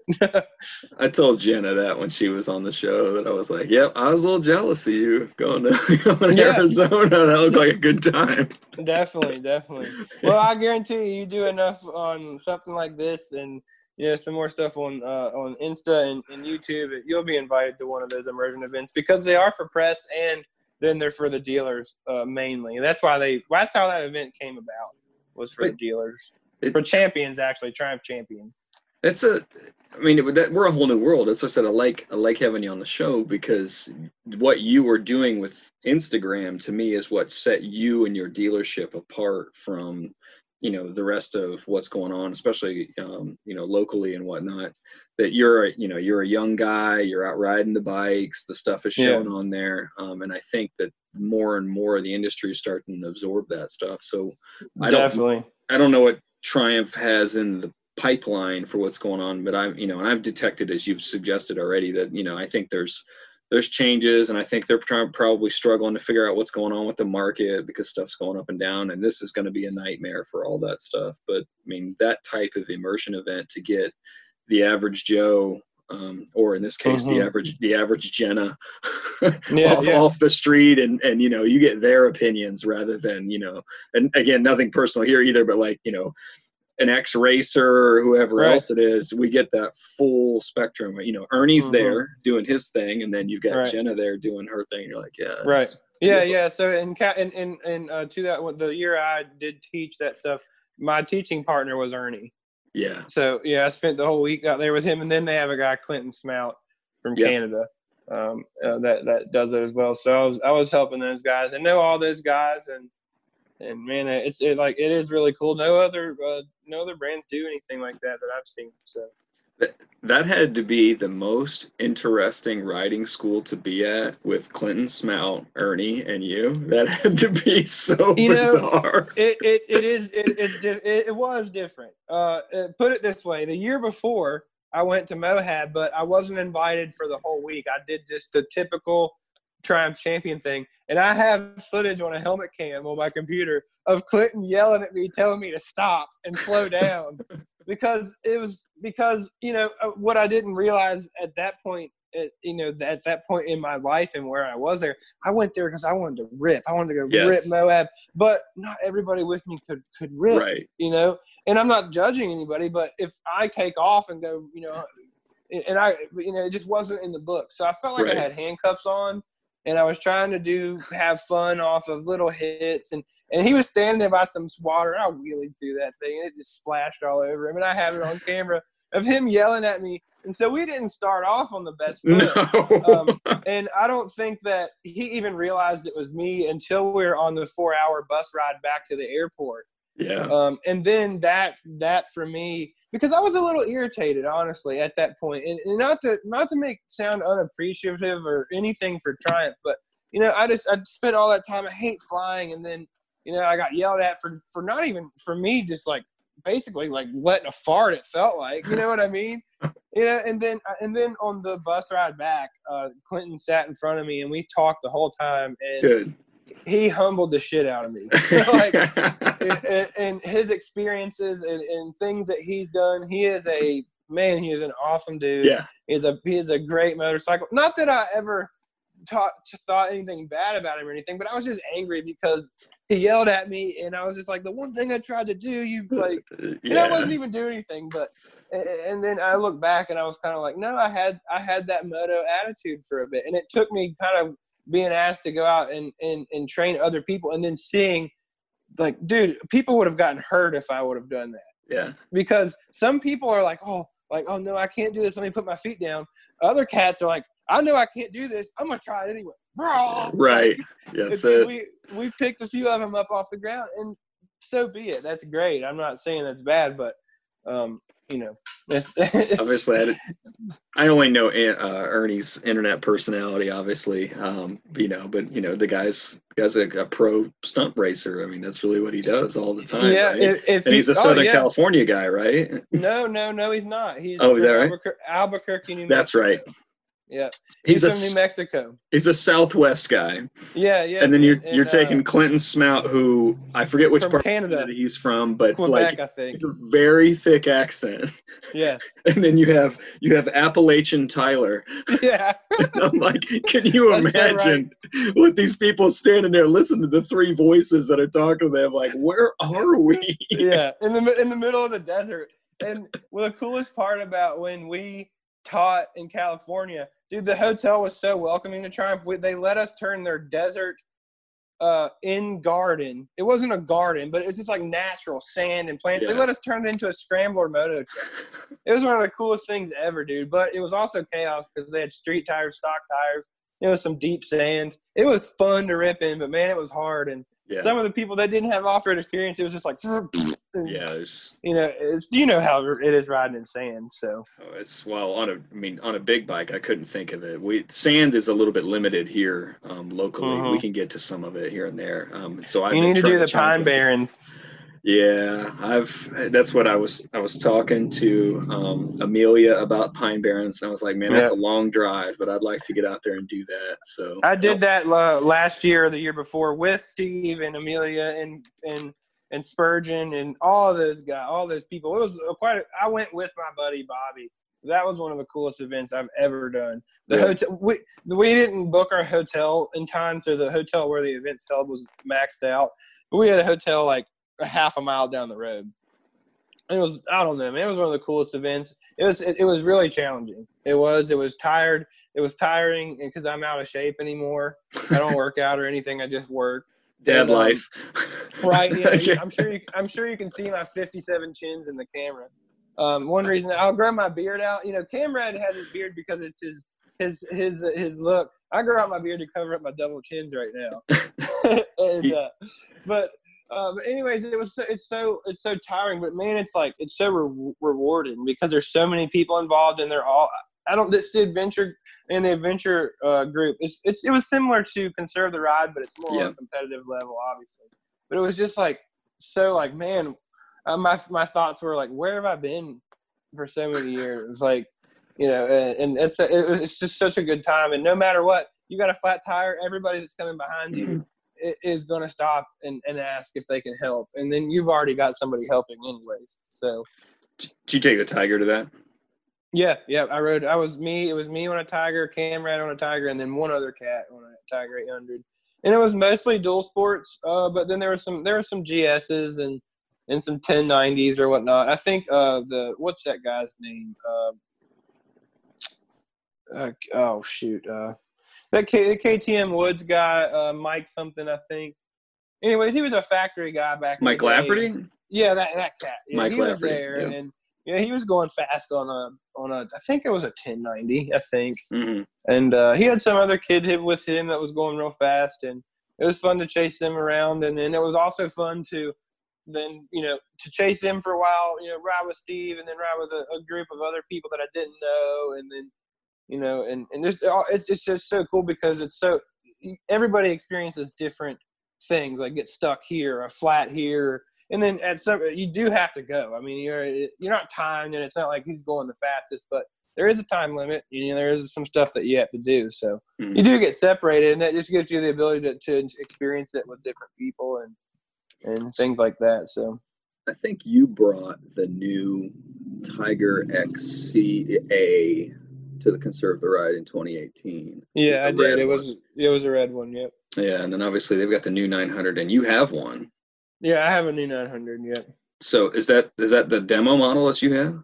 Yeah, it is. It's the shop's demo. hmm When did the when did the first customer bikes hit the floor? Are they there already? No, yeah, no, we have them. hmm Wow, I didn't realize that they were here already. Yeah, I have uh, I have I have my demo Rally Pro. I have a white Rally Pro, and then we have a red uh, GT Pro. To see that red one. Uh, I'm I've been pretty smitten with white for quite a while Yeah. now. Uh, Yeah, the, the, they're sweet, man. They're just they're completely different machines. They really are. I, I mean, I've heard everybody talk about it, and knowing how I feel about the difference between the 360 crank and the 270 crank on the scrambler, I assume that they made a really good call by switching to that what they call it T plane or whatever it is by rotating that that firing order on that uh, Right. I think that did a lot for torque. It did. It did. That's what I was going to say. Is it did it for torque. Now it has that. It has that grunt of a dirt bike now Mhm. that it was missing. You know, and and it and and I was actually at first I was bummed because they were taking the triple sound away. Yeah, Um, but now it's like it's literally like I know it sounds insane. Well, no, actually, I'm not going to put it that way. Uh, it sounds like a Triumph triple and then a Triumph twin combined. I was gonna say I, I, I think it's really angry now. Yeah, man, it's it's it's. If you watch that one clip that I put up of going down that gully and back up, at the bottom of the one thing barks like raw, like yeah, I mean, it barks so loud, dude. And everyone said something about that, and I didn't even do it on purpose. I'm just trying to rip, and it just it echoed, and, and, and it sounds mean. It sounds like the KTM's now. It sounds like Yeah. the all the competitors, you know, because the um, unfortunately the Tiger got a bad rap, and, and really usually finished last in reviews and stuff like that. Um, and now, now I'm sorry, but if you're saying this thing ain't any good, then you're getting paid by someone else to say that everything else sucks and this is the only good thing. Because that new Tiger man is it is it's the best thing. It's you know I was getting a little kind of like not wanting to ride. there. I've been playing a lot of music and just wanting to play music. And uh, the Tiger came out. and Man, I've been wanting to adventure again. yeah. And now I've been trying to kind of not, I guess, because I didn't, you know, I saw some things online about, you know, maybe being selfish about riding and, and, and stuffing up a hospital if you get hurt. You we're and- and- we're almost on the other side of that. I think. and and, and you know around here man um unfortunately i did have to uh go to the hospital for something nothing major it wasn't Sure. for me or anything but what i noticed is that it wasn't overrun well, and I, i'm not saying anything and, and that i know it's an exposure uh, risk and this that and the other now but um, what I felt bad about before was, you know, was having more people there and then them not being able to give Right. energy to the people that needed it. And maybe I just have a broken arm or something. and I'm about to let that go, and I'm about to go rip and ride some adventure because I just got on YouTube, I, dude. I struggle with the YouTube thing. I, I got the decent at the Instagram thing, but I deleted my old YouTube. I'm making a new one, and uh, the two new tiger videos that I put out, they're both at about over 1,500 views and Good. got some likes and some comments and some real action. So gave me some excitement, some uh, some real uh, you know motivation to go do more. You know, I mean, you just you just drop some of those bikes off in my house. I'll uh, I'll put those put those videos right up for you. No problem. Well, we we uh we do a uh, we do a good job at trading in used tigers, and then uh so a lot of times I'll have my new Tiger 900, and I don't demo multiple ones unless unless we have them, and that's the one model we're just killing it with that year. Mhm. Um, but like uh, my mechanic will take one of our used bikes out, and, and then he'll take videos, you know, while, while we're riding. But you know, anytime you can get down here, man, we got anything you want to ride, we got it. Well, that's what I think. I I don't remember if I said that to Jenna if I said that to Amelia. That I was like, "Yep, gonna have to go see Tyler about this new 900." I guess I'm doing another iron butt this summer to go I ride got, that um, bike. I got um I think I'm, I'm gonna sound so ridiculous here, but there's so many characters and so many cats on Insta. Um, ZK Wander, what's his name? Yeah, Uh, he's out west. yeah, man, he's messaging me now, and he's talking about flying out and getting the 900 and riding it back, and I'm all for it, and I, I want to do that. And that's you know that's what my whole goal has been this whole time. I'm stuck at like 6150, 6200 followers. I'm stuck. We're Like I can't there. get. I can't get any more. I don't That's know why. Facebook Um, taking over Instagram. That's something. for uh, free. you don't get followers for free. That's not how this works now. Not anymore. and uh, unless you're just, unless you are just like one of those special ones that Yeah. Has it more so than anybody else uh, uh, over the top. Yeah. You um, what it but- takes to get organic is now is off the yeah, chain. So yeah, yeah. topic. And I don't, you know, I think I have that. I have the ability to, but I don't have the time and the Yes, effort. that's that's what it takes. Is you gotta you gotta post you know three times a day, and it's gotta be Yeah. clutch posts every time. And it's hard to get posts, man. I have a, Yeah. I just now, I always have done since day one. I've done all my own stuff, and then I'll get lucky enough to have someone do photos every now and then. Yeah. Um, but uh, I have another cat that's working, uh, doing the social at our Ford store, um, and we got the approval for him to uh, help me with some of my stuff, and he's really good at taking photos. So a lot of the new kind of culturish, like you know, T120 shots, the speedback, they're all coming from that kid. Um, so he's he's helping me out a little bit on the Insta there, trying to get some more content because it's hard to get it. yeah, so You know, when when's the baby due? August 28th. Hmm. Makes me wonder. Can you can you leave the wife alone in the third week of September with a newborn? Um, uh, after after the after it's born, yes.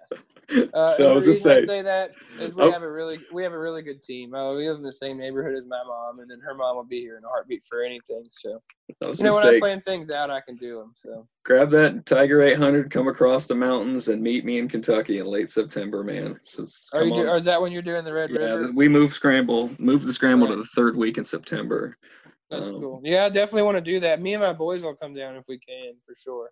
Yeah, I would. Um, uh, I I would get the get the big camera out on the trail and tell you guys where to go rip it and get some Yeah, photos sure. and stuff in there. That would be excellent. No, I mean I love that. We can definitely do some cool stuff like that. Um, so you've been real smitten with that triple.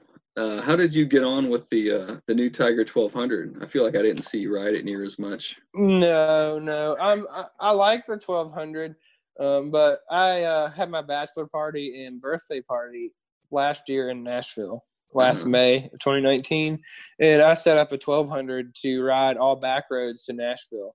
So that style of riding, if you know, if we're touring and we're gonna, you know, take some just plain dirt fire road to say Alaska or something crazy like that, I want to get on the 12. But anything else, I want to be on the 8. I don't cramp up as much on the 12 because it's just so much bigger. So there's more It's- room everywhere. It's a big bike. Um, but it's not it's not the dirt bike I'm looking for. And I don't want to be on a dirt bike. I don't. But the Tiger the Tiger for me is the perfect mix.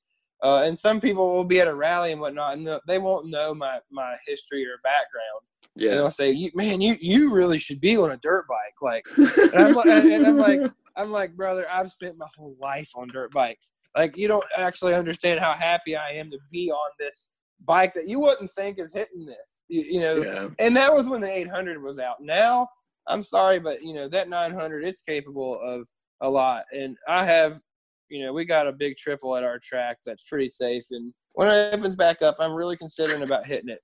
Um, because I'm pretty sick of being stuck at like 61, 6,200 followers. I need that. I need that one thing to skyrocket the hell out of, out of you know my followers. That one video that gets 100k or something like that. And you know, I, I'm going to go jump something big. I just don't know what it is yet. I, I hate to tell you, but if you jump that and crash, you're probably more likely to get more to get more followers. out of that. That's, you know, so unfortunately the truth. It, I agree. I kind of looked at it as a win-win. I don't want to regret having this conversation with you in a few weeks. My buddy I've Tyler's already, in the hospital on on in intensive care. yeah, I've had a, I've had this idea way before this conversation came about. You know, one of the big ideas because I did the Bonneville stuff. My dad is he's not my my parents are separated, and my shop and all my racing program there towards the end was done on my mom's side of the family. Mm-hmm. So my dad isn't directly involved, but you know he's still a huge part of my life and, and, and involved in a lot of that stuff.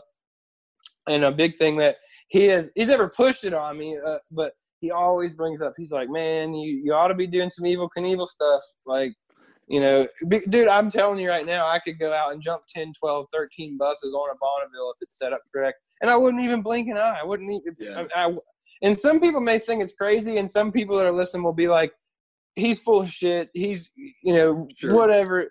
But I know for a fact in my mind that I could do that. Um, but here's the thing it's going to take a lot more money than my business and family is willing to spend to make happen for a commodity to look like Evel Knievel that I love him and respect the, the, the world out of him.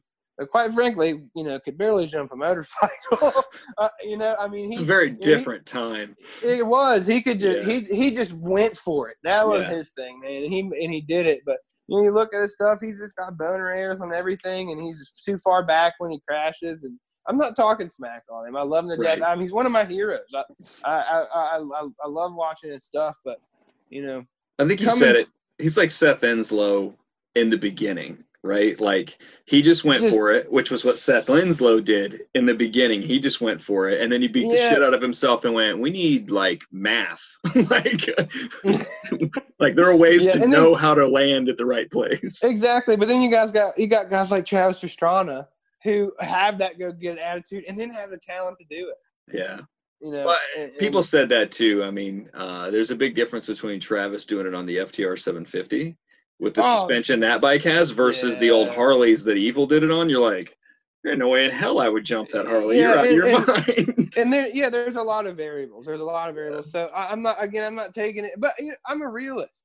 And, yeah. and and and back then, they there was not a lot of people jumping motorcycles. Right. So how is he going to get the knowledge and to be able to Right. He, he was an innovator. Let's put it that way. Absolutely. You know, uh, that's uh, that's the that's the credit I need to give him. As an innovator, a starter of jumping and and things like that. And and but coming from a motocross standpoint, the first thing you have to learn how to do to ride motocross is jump.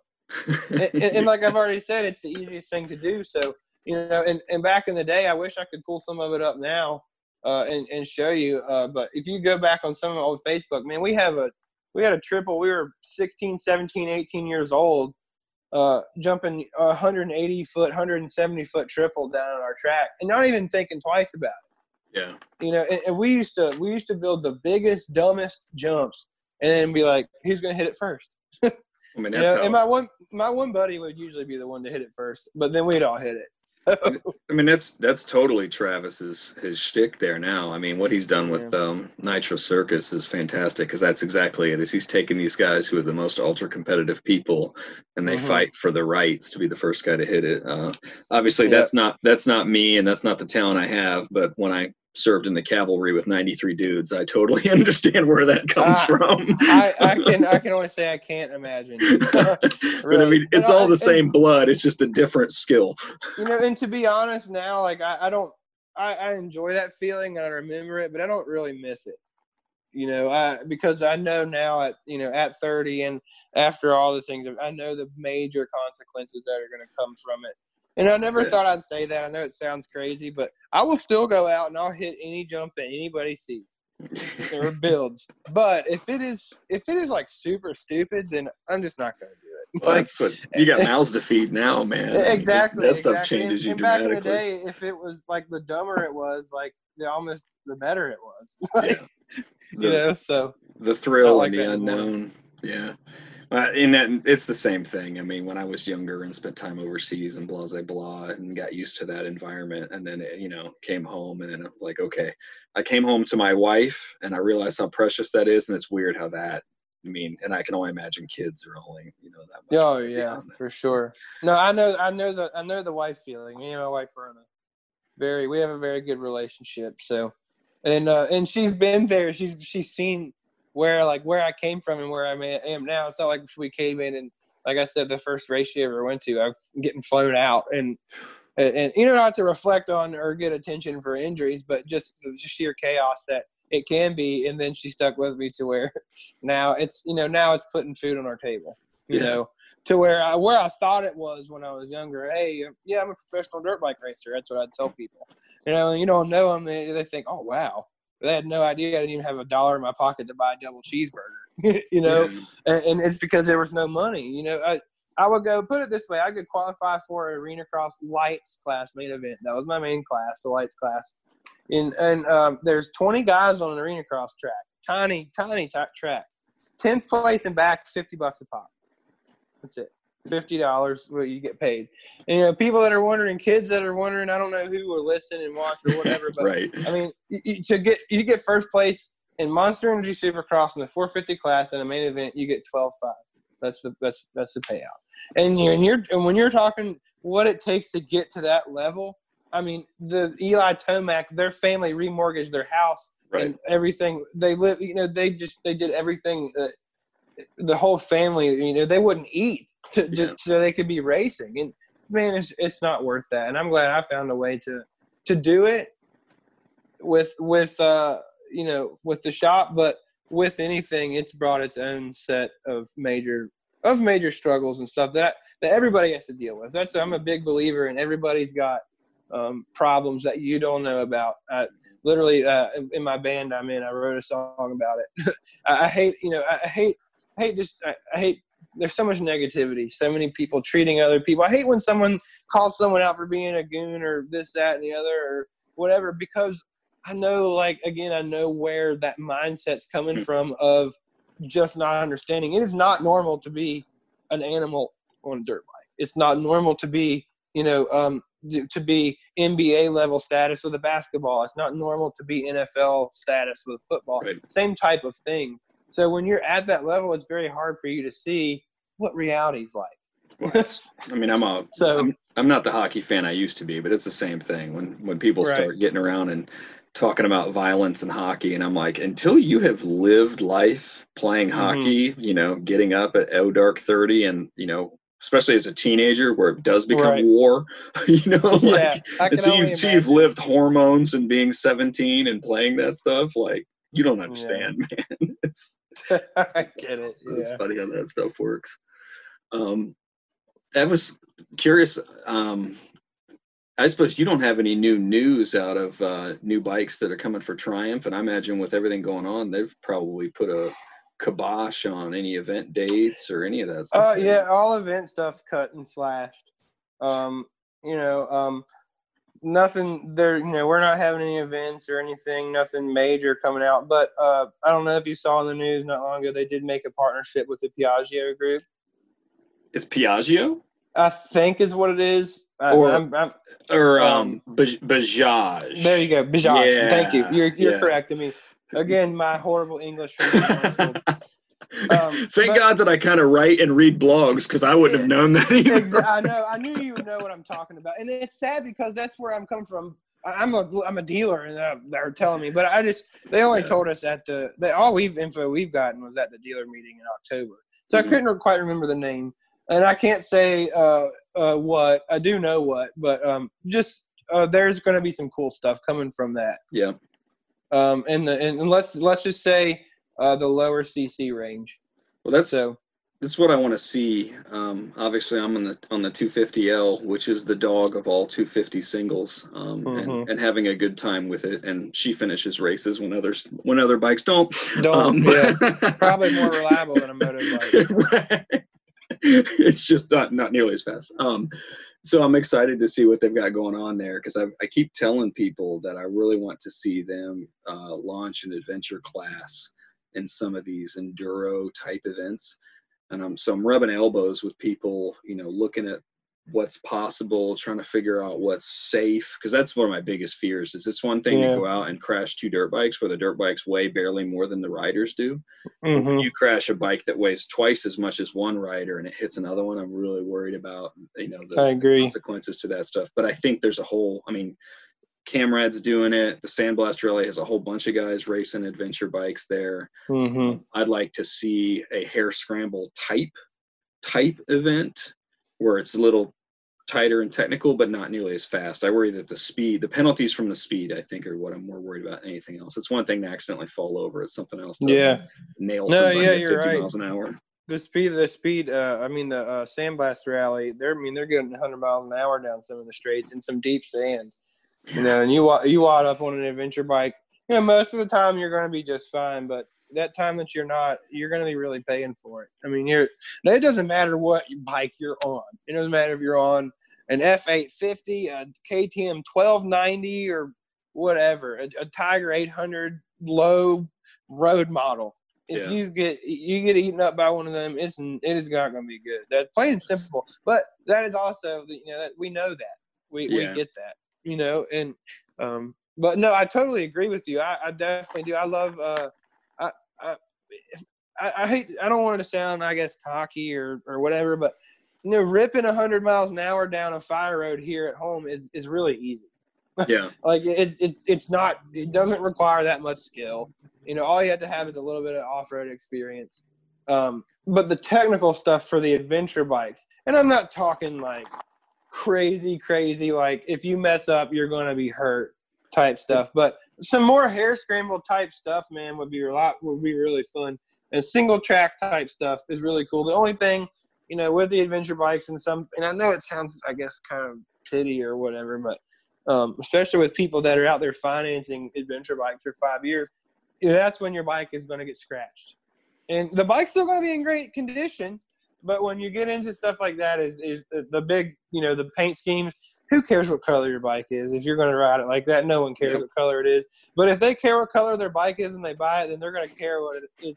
But those again, those type of people, I guess, probably won't be competing, you know, Yeah. on single track type Right. stuff but that's you know that's what also what kind of disappoints me a little bit is which is I want more people that Mhm. you know have the big you know have some off road background and have some you know I want them to be more attracted to the Triumph because they're automatically like a moto guy's automatically attracted to a KTM 1090 Yeah. because because KTM makes so many motocross bikes. You know Yeah. the last thing they think of is a Triumph. you know, so and, and, but at the same time I love that though too because um, I love being kind of the underdog yeah, you know, and challenge. kind of. Yeah, yeah, and, and I don't, I don't want a bike to do the work for me, and uh, uh, uh you know, uh, uh, uh, the damn, the new Tiger 900 is damn close. Yeah. Uh, but you know, a dirt bike, it's, I mean, it's, it's called a dirt bike for a reason. You Yeah. know, you know, and they just, they, uh, I don't know. I've just been on them so long, and they just, they just, they'll just do anything you want them to do. You know, like you know, Um, and, and kind of what I had in mind was um, I don't know if you've ever been down to March Moto Madness. They do kind of like they call it like a trials event or whatnot. But I mean, it's in March.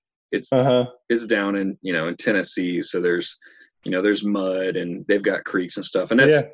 I kind of thought of it like um, like international six day enduro or something like that, where you know each bike gets a time start, kind of like Baja. So we kind of stagger out the bikes a little bit, and you know they'll go through some time sections. And to me, I think it's more about uh, being able having real sharp slow speed skills, so that you're getting over Mhm. logs and through rocks, and you know all those Yeah. deep all the deep mud ruts that always freak everybody out. That kind No, of stuff. No, for sure. Uh, a big saying uh, in moto, um, moto cross. You know, I say moto all the time. Uh, is to to learn how to go really fast. Is you got to slow down to go faster. Yeah. You know, because you got to slow down to realize the small details it takes to get up to that speed and to be able to control it. You know, in anything, whether it's you know racing or just being or just literally being able to keep up with the group on an adventure ride. You well, know, no, n- nobody on our rides are ever left behind. It doesn't matter how fast you are or anything, but everybody does ride their own ride. Yeah. So we will be waiting for 10 minutes at one point uh, on a corner for somebody, but that's fine, you know. So yeah, that's absolutely it. And it, you hit that nail on the head so well on that. As I've been trying to perfect my racecraft, and I realize that I'm trying to ride, you know, flat out on the bike through the woods, and you realize real quickly that you know you're not you're not neutral. You're you're weighting the bars too much, yeah. and you're just messing up. It's like, dude, you gotta slow down. You slow down and learn learn where the where the balance point is and where you're supposed to be standing so that mm-hmm. you can mm-hmm. go faster. no, I agree. It's pretty wild how that stuff happens. So no, yeah, there's a big, big, a big problem I had growing up was not riding on the balls of my feet. Mm-hmm. You know, and keeping your toes turned into the frame. Uh, and you see a lot of pictures of me now. They're probably not, but if you look, I mean, if you look at my feet, they are straight and they're on the ball of my feet. And it took literally, you know, Colleen Millsaps, mm, that she owns Millsaps MTF. I had to have uh, special foot pegs for my RMZ mm-hmm. at the time uh, that had six inches of aluminum on the side of the foot peg so my feet wouldn't stick out. But yeah, I also have to take for you know take for thought. I have a size 13 boot too, so it, it's a little it was a little bit more difficult. But it you know talking about the slow thing, the small thing, you wouldn't people. I mean, I love teaching people off road stuff, and when they feel that controlled feeling of having your ball, balls of your feet on and your toes inside, and you're tight, and you're actually controlling the bike instead of the bike controlling you it's really rewarding to to see and, and, and experience somebody do that because you know the feeling as well so. I'm trying to think um i gotta think of who did that and it's probably somebody i should probably bring on the show. Um it, i don't know if it was Brett Tkacs or if it was clinton smout. Um it's basically talking about how you train a street rider this way where hands are this way head is this mm-hmm. way whatnot but like from dirt it's like no. Balls of feet feet in, clamp the tank, and you work from the from the bottom up to mm-hmm. get position right on that. And I'm like, that is what I've been fighting with. Um, fortunately, the the local woods have taught me that if you don't have your t- toes pointed in, it's going to kick you off. yes, you have got. Man, you got that right. I learned that. I learned that the hard way. I've had two knee surgeries on my left knee, and and it started out because I had my foot sticking out in a deep rut on the motor track and a straightaway grabbed it and pulled it off and just blew it to smithereens. So uh, it's around here, and that's the tough part. The 250L is low, um, which is to some degree that's an adventure bike struggle. Uh, the scrambler right. went into that before I knew what I was doing. You know, the scrambler mm-hmm. so low that you can drag pegs through because the ruts are that deep. You know, because of the jeeps and stuff. Yeah. And so yeah, learning that you need to keep your feet in a certain place and whatnot, and it makes everything a lot easier. And then it makes it easier. Yeah, you got that right. Stay on, stay on the gas, and it keeps the pegs up out of the mud a little bit better. Yeah, and then you squeeze a bike with your legs a little more, and it relieves stress from your arms, which makes you less tired. That, so. That's that has been. I mean, that's where I'm at right now. Is really working on that, learning how to steer with my feet. Um, that and too, and, and, a big thing is you never have to have white knuckle grip either. A lot of people think you do. You never do. When you do, is when you're you're, you're holding on way too tight. Yep, that's yeah. Look, if I'm I'm looking at my hands and I go, yep, we were we were holding on too tight today because we're getting, we're getting blisters on there, and it it's actually kind of funny that I actually feel like it's easier to ride the adventure bike with my feet than it is the small bike. I don't know why mm-hmm. that is. I don't know if it's the way that the the suspension causes the tran the weight transfer differently because the big bike doesn't move around as much. It just goes because right. it's so big. But I don't know what it is. But we'll see. I've uh, I've got long travel suspension in the shed that I'm about to start cranking on. The scrambler's about to get jacked up. Nice, that's cool. Yeah, I just bought that. That got delivered this week, so we're gonna put uh, awesome. uh, we're gonna put a full full Öhlins upgrade on on Rosie. Oh hell yeah, yeah, great man, that's cool. So yeah, the uh, the David Beckham scrambler that I rode uh, a few years ago had the the the Öhlins upside down forks mm-hmm. on. They're like twenty thousand dollar forks. It was insane. I mean, the bike is at the museum in I think Britain or something now, but um, it was uh, the forks on that thing. It's what you want. I mean, it's now what the Scrambler is now. Yeah. So the twelve hundred at least. I would I would really like to see Triumph put a nine hundred in that frame and bring yeah. the price down a little bit and see where that would go. And I, I get we got the new 900 Tiger, so we don't want to Mhm. eat that. Um, I just I'm real curious where the Scrambler 1200 is going to evolve over the next couple of years, especially. I am too. Um, we we're down to just my one. Di- we haven't sold any of the small ones, like the XC model. Mhm. Uh, we and we're down to just my lap, my demo model of the XC that has the Scorpion rallies on it, and and um, no uh, no mirrors and stuff. I had uh, really wanted to keep it because um, there was. Um, I'll, I'll only say a little bit because I don't know how much I would.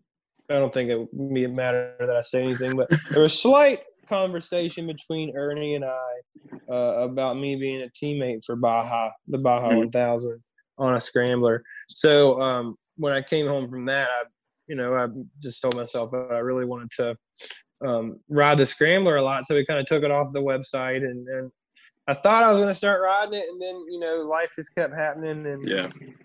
you know, I haven't even thought about it since. And er- Er- Ernie's really busy, and you know, and with all of this happening, I doubt he's even going to have the ability to race Baja this year, even if there is a Baja. Yeah. You know, so.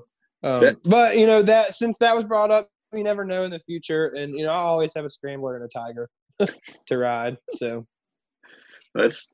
Guess I'll be hitting you up here in a while. Like, hey, you got that 2019 XC sitting on the floor, huh? yeah, it's the last, it's the last one we have right now. I'm waiting for someone to take it home, but they haven't yet. It looks so good with the tires and all. And it's funny, it's all it's on it. The tire, the tires and the bar brace, I guess. But Yeah. it looks I- good.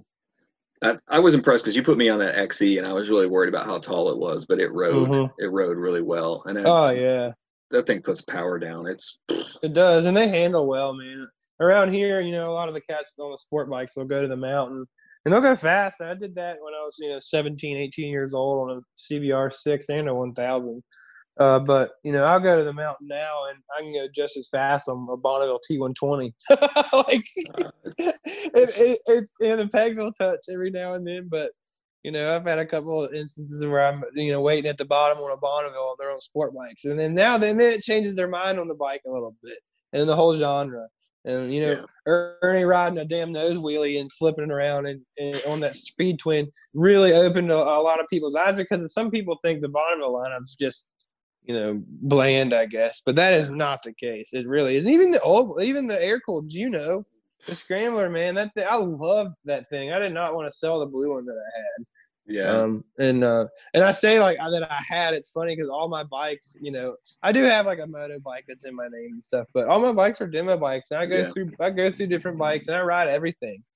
You know, I have a demo rocket, I have a demo street triple, I have, and I say I, it's because dude, any of my team members, you know. Yeah. I will tell, you know, Damon uh, is my first one I think of. He's a, you met him, uh, parts guy, service guy, sales guy, a little bit of everything he has a speed triple, but I'll tell him, you know, he's going to go in for lunch. Hey, hop on this thing and go ride that. One being, I want my guys to know what the bikes are like, and then two, they need to be ridden Yeah. because the worst thing for these things is for them to sit. Um, so that's the one reason a lot of the bikes that we do have aren't hooked up. You know, Yeah. uh, you know, a small percentage of the bikes are. We have one of everything hooked up, if not two, uh, but. Um, you know, a lot of stuff will stay unhooked so, until it's uh, sold. So Well, I mean, I I get on my horse as a guy who is not impressive by any stretch of imagination, but uh, we as a as an American culture tend to get hung up on paying for more bike because it makes up for the skills that we don't have. yeah, yeah, I've heard that a So. Yeah, so it's like uh, is you know is an R6 faster? I mean, sure it is, but the reality is is if you have you know confidence, which is a huge piece, and then and then some skills, you know, the Mhm. Bonneville is a blast to ride fast, and You got that right. you realize you're getting 100% out of the machine. so, Yeah, yeah, Yeah. for sure. Yeah, I never. I, I, I mean, I, I learned how to back in a bike. I mean, I learned how to back in a bike on a dirt bike, obviously. right. But a street bike, I learned how to back in street bikes really fast on a Bonnie. You know, my air cooled Bonneville. Yeah. You know, just learning how to control it in a complete, you know, out of control drift slide. That's a scary feeling at first on a big heavy street bike. Um, but you know, it's shoot, those things are so fun. I, I hate when people kind of down downplay them and and and just think they're the class because dude in 68 you know 67 those years at bonneville was the bad thing to have and Yeah. that I mean like the coolest bike to have. You know, the things that started kicking them, not kicking them. I don't mean to say that. The things that came into started uh, competing with them, like the CBs and Yep. and and then the list goes on. It literally does. I mean, I could talk all day about that, but um, but yeah, man, there's there's there's so many cool things with them, and that's what I love about them. And I like to be a, a doer of all instead of a doer of one. Yeah. you know, so I, I mean, and you said earlier about riding cruisers and whatnot. And like I said, that's what I like that you have the demo bikes. I, I think a lot of us have um, some perspective or some picture in our head, and it's what we like or what we know because of who our friends are or whatnot. But I'm like, you Mhm. gotta go, you gotta go ride a bike. It's amazing Yes. how. I mean, I've been on. I mean, the Harley, Harley Fat Bob. That that bike is not a bike that makes sense for me to own at this stage in my life. I had a blast on that bike. I would ride Mhm. one every day if somebody gave me keys to it. I just financially Right. can't qualify that. It's just one of those things. That bikes just speak Yeah. to you sometimes. No, dude, you're so right about that. And I hate when I hate when uh you know, I get the the you know, that's why it's why they it's why Triumph sponsors Ernie is to sell bikes. You know, it's why people it's why Eli Tomac rides for Monster Energy Kawasaki is to sell KX450s.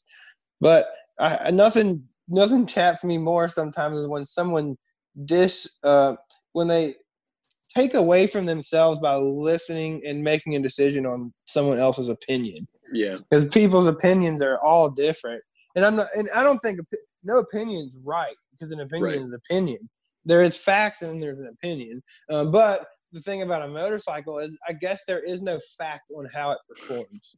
You know what i'm saying? Well, there, there's only it's only a matter of how comfortable the person is, the ability, and this, that, and the other. But you're right, the bikes, man, they they they speak to you, and that's and I and, I, and sometimes people will, you know, may think it's tacky if they come in, and I don't, and I and I'm doing my, you know, I'm doing my typical sales in quote salesperson pitch, but I'm only talking from true heart and soul experience of that every single triumph that I've ever gotten on. I have looked down after I've after I've started riding and been like, damn, the only one, and I'm sorry to anybody out there, I'm not being mean. The only one that ever did not do that to me was in America.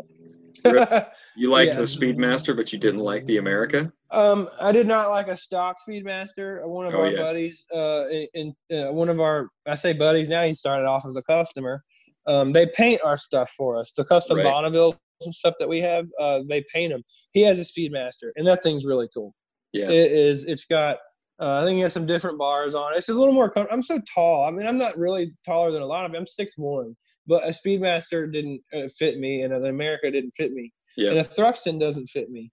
Um, That- I don't, I'm not comfortable in a Thruxton R at all. I love them. I think they're really cool, um, but um, I don't know if you can see it in the in the camera at all. But Yeah. I had my my thumb and my hand reconstructed, and I can't even ride one because it's so much pressure on my hand. Yeah. Um, so um, I love them, but I'm so tall, my knees. You know, a, a Thruxton, it's weird. The six foot range is right about the brink of cutoff for a Thruxton rider because of the angles on the tank on the tank. Yeah, I, I took. So- I've only taken the standard Thruxton 1200 out for a ride. I've been wanting to Same ride thing the with Thruxton the, R. the tank and all. So Yeah, this the the riding. He also had the Catling on the front, which looks really cool. But when you go ride Mm-hmm. Right. that on the Blue Ridge Parkway at speed limits, it's not much Mm-mm. fun. You know, No. just the way it's set up. But but those people that are looking for that ride, that's the type of ride they want, and that's you know Yeah. that's what I have to look at too. So you know sometimes it's easy to let your opinion get in the way. So you know in, in, in in my shoes, not in anybody else's shoes. You know in my shoes as far as when someone's looking at a bike. So You started talking about tires earlier, uh, yeah, and obviously, as soon as you start a tires and oil conversation, most people, you know, eyes glass over, and then people start losing their shit, and ev- everybody is a scientist or whatnot, and that's my own evolution of growing up and realize that there are people out there besides me. So that's generally the advice that on bikes and tires. Like, all right, stop the madness. Who is this person?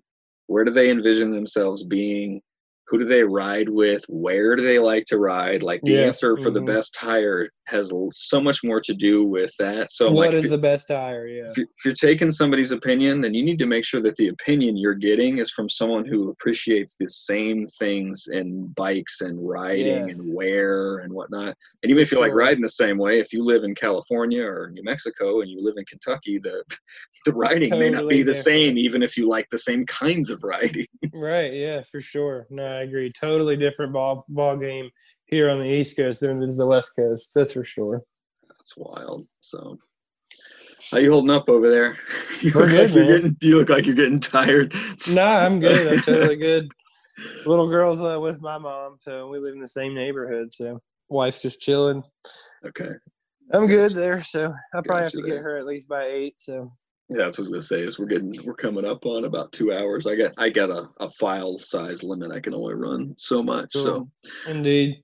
um, well, obviously it's been an awesome chat, and I want to make sure that everybody knows where to find Tyler and Triumph of Harrisonburg if they're Definitely. for him. So Yeah. Instagram, uh, definitely triumph underscore of underscore Harrisonburg. Yeah, Uh, and then my personal um, that I started my Instagram life out with uh, is MX818. Uh, mhm. that's my that's my very personal one. Um, I have quite a few others actually uh, that I help uh, my other stores run some socials and stuff like that. And I have a guitar page and whatnot. But to find me is Triumph of Harrisonburg and MX818. Um, you know, sometimes it gets a little slow. I haven't po- I've only posted once in the last week or so. But Yeah. at the moment, I'm you know I think everybody's probably experiencing a little bit. I- I'm kind of out of content because um, you know if you're not I- I- riding, yeah, we're not riding in in this. And, and when I was doing the adventure rallies, I have some footage, but man, I'm such an amateur at it. I, it was that some of it wasn't even worth putting it together. So It's it, that's story of my life right there. The best the best laid plans for how to video this, and you look at it and you go, that angle's terrible. yeah, no, you can get a good uh, you can get a good judgment of of our feel. Uh, Our best our best thing for us. I mean, we have a website. In our my YouTube actually, you definitely go to there too. It's Tyler Gant, and then it's uh, Moto Music and Culture because I don't want to limit myself to just Tiger 900 videos. You know what I mean? I want to. I have a Bonneville video we just put up. I have some guitar stuff I'll put on there for my a different crowd. You know, so.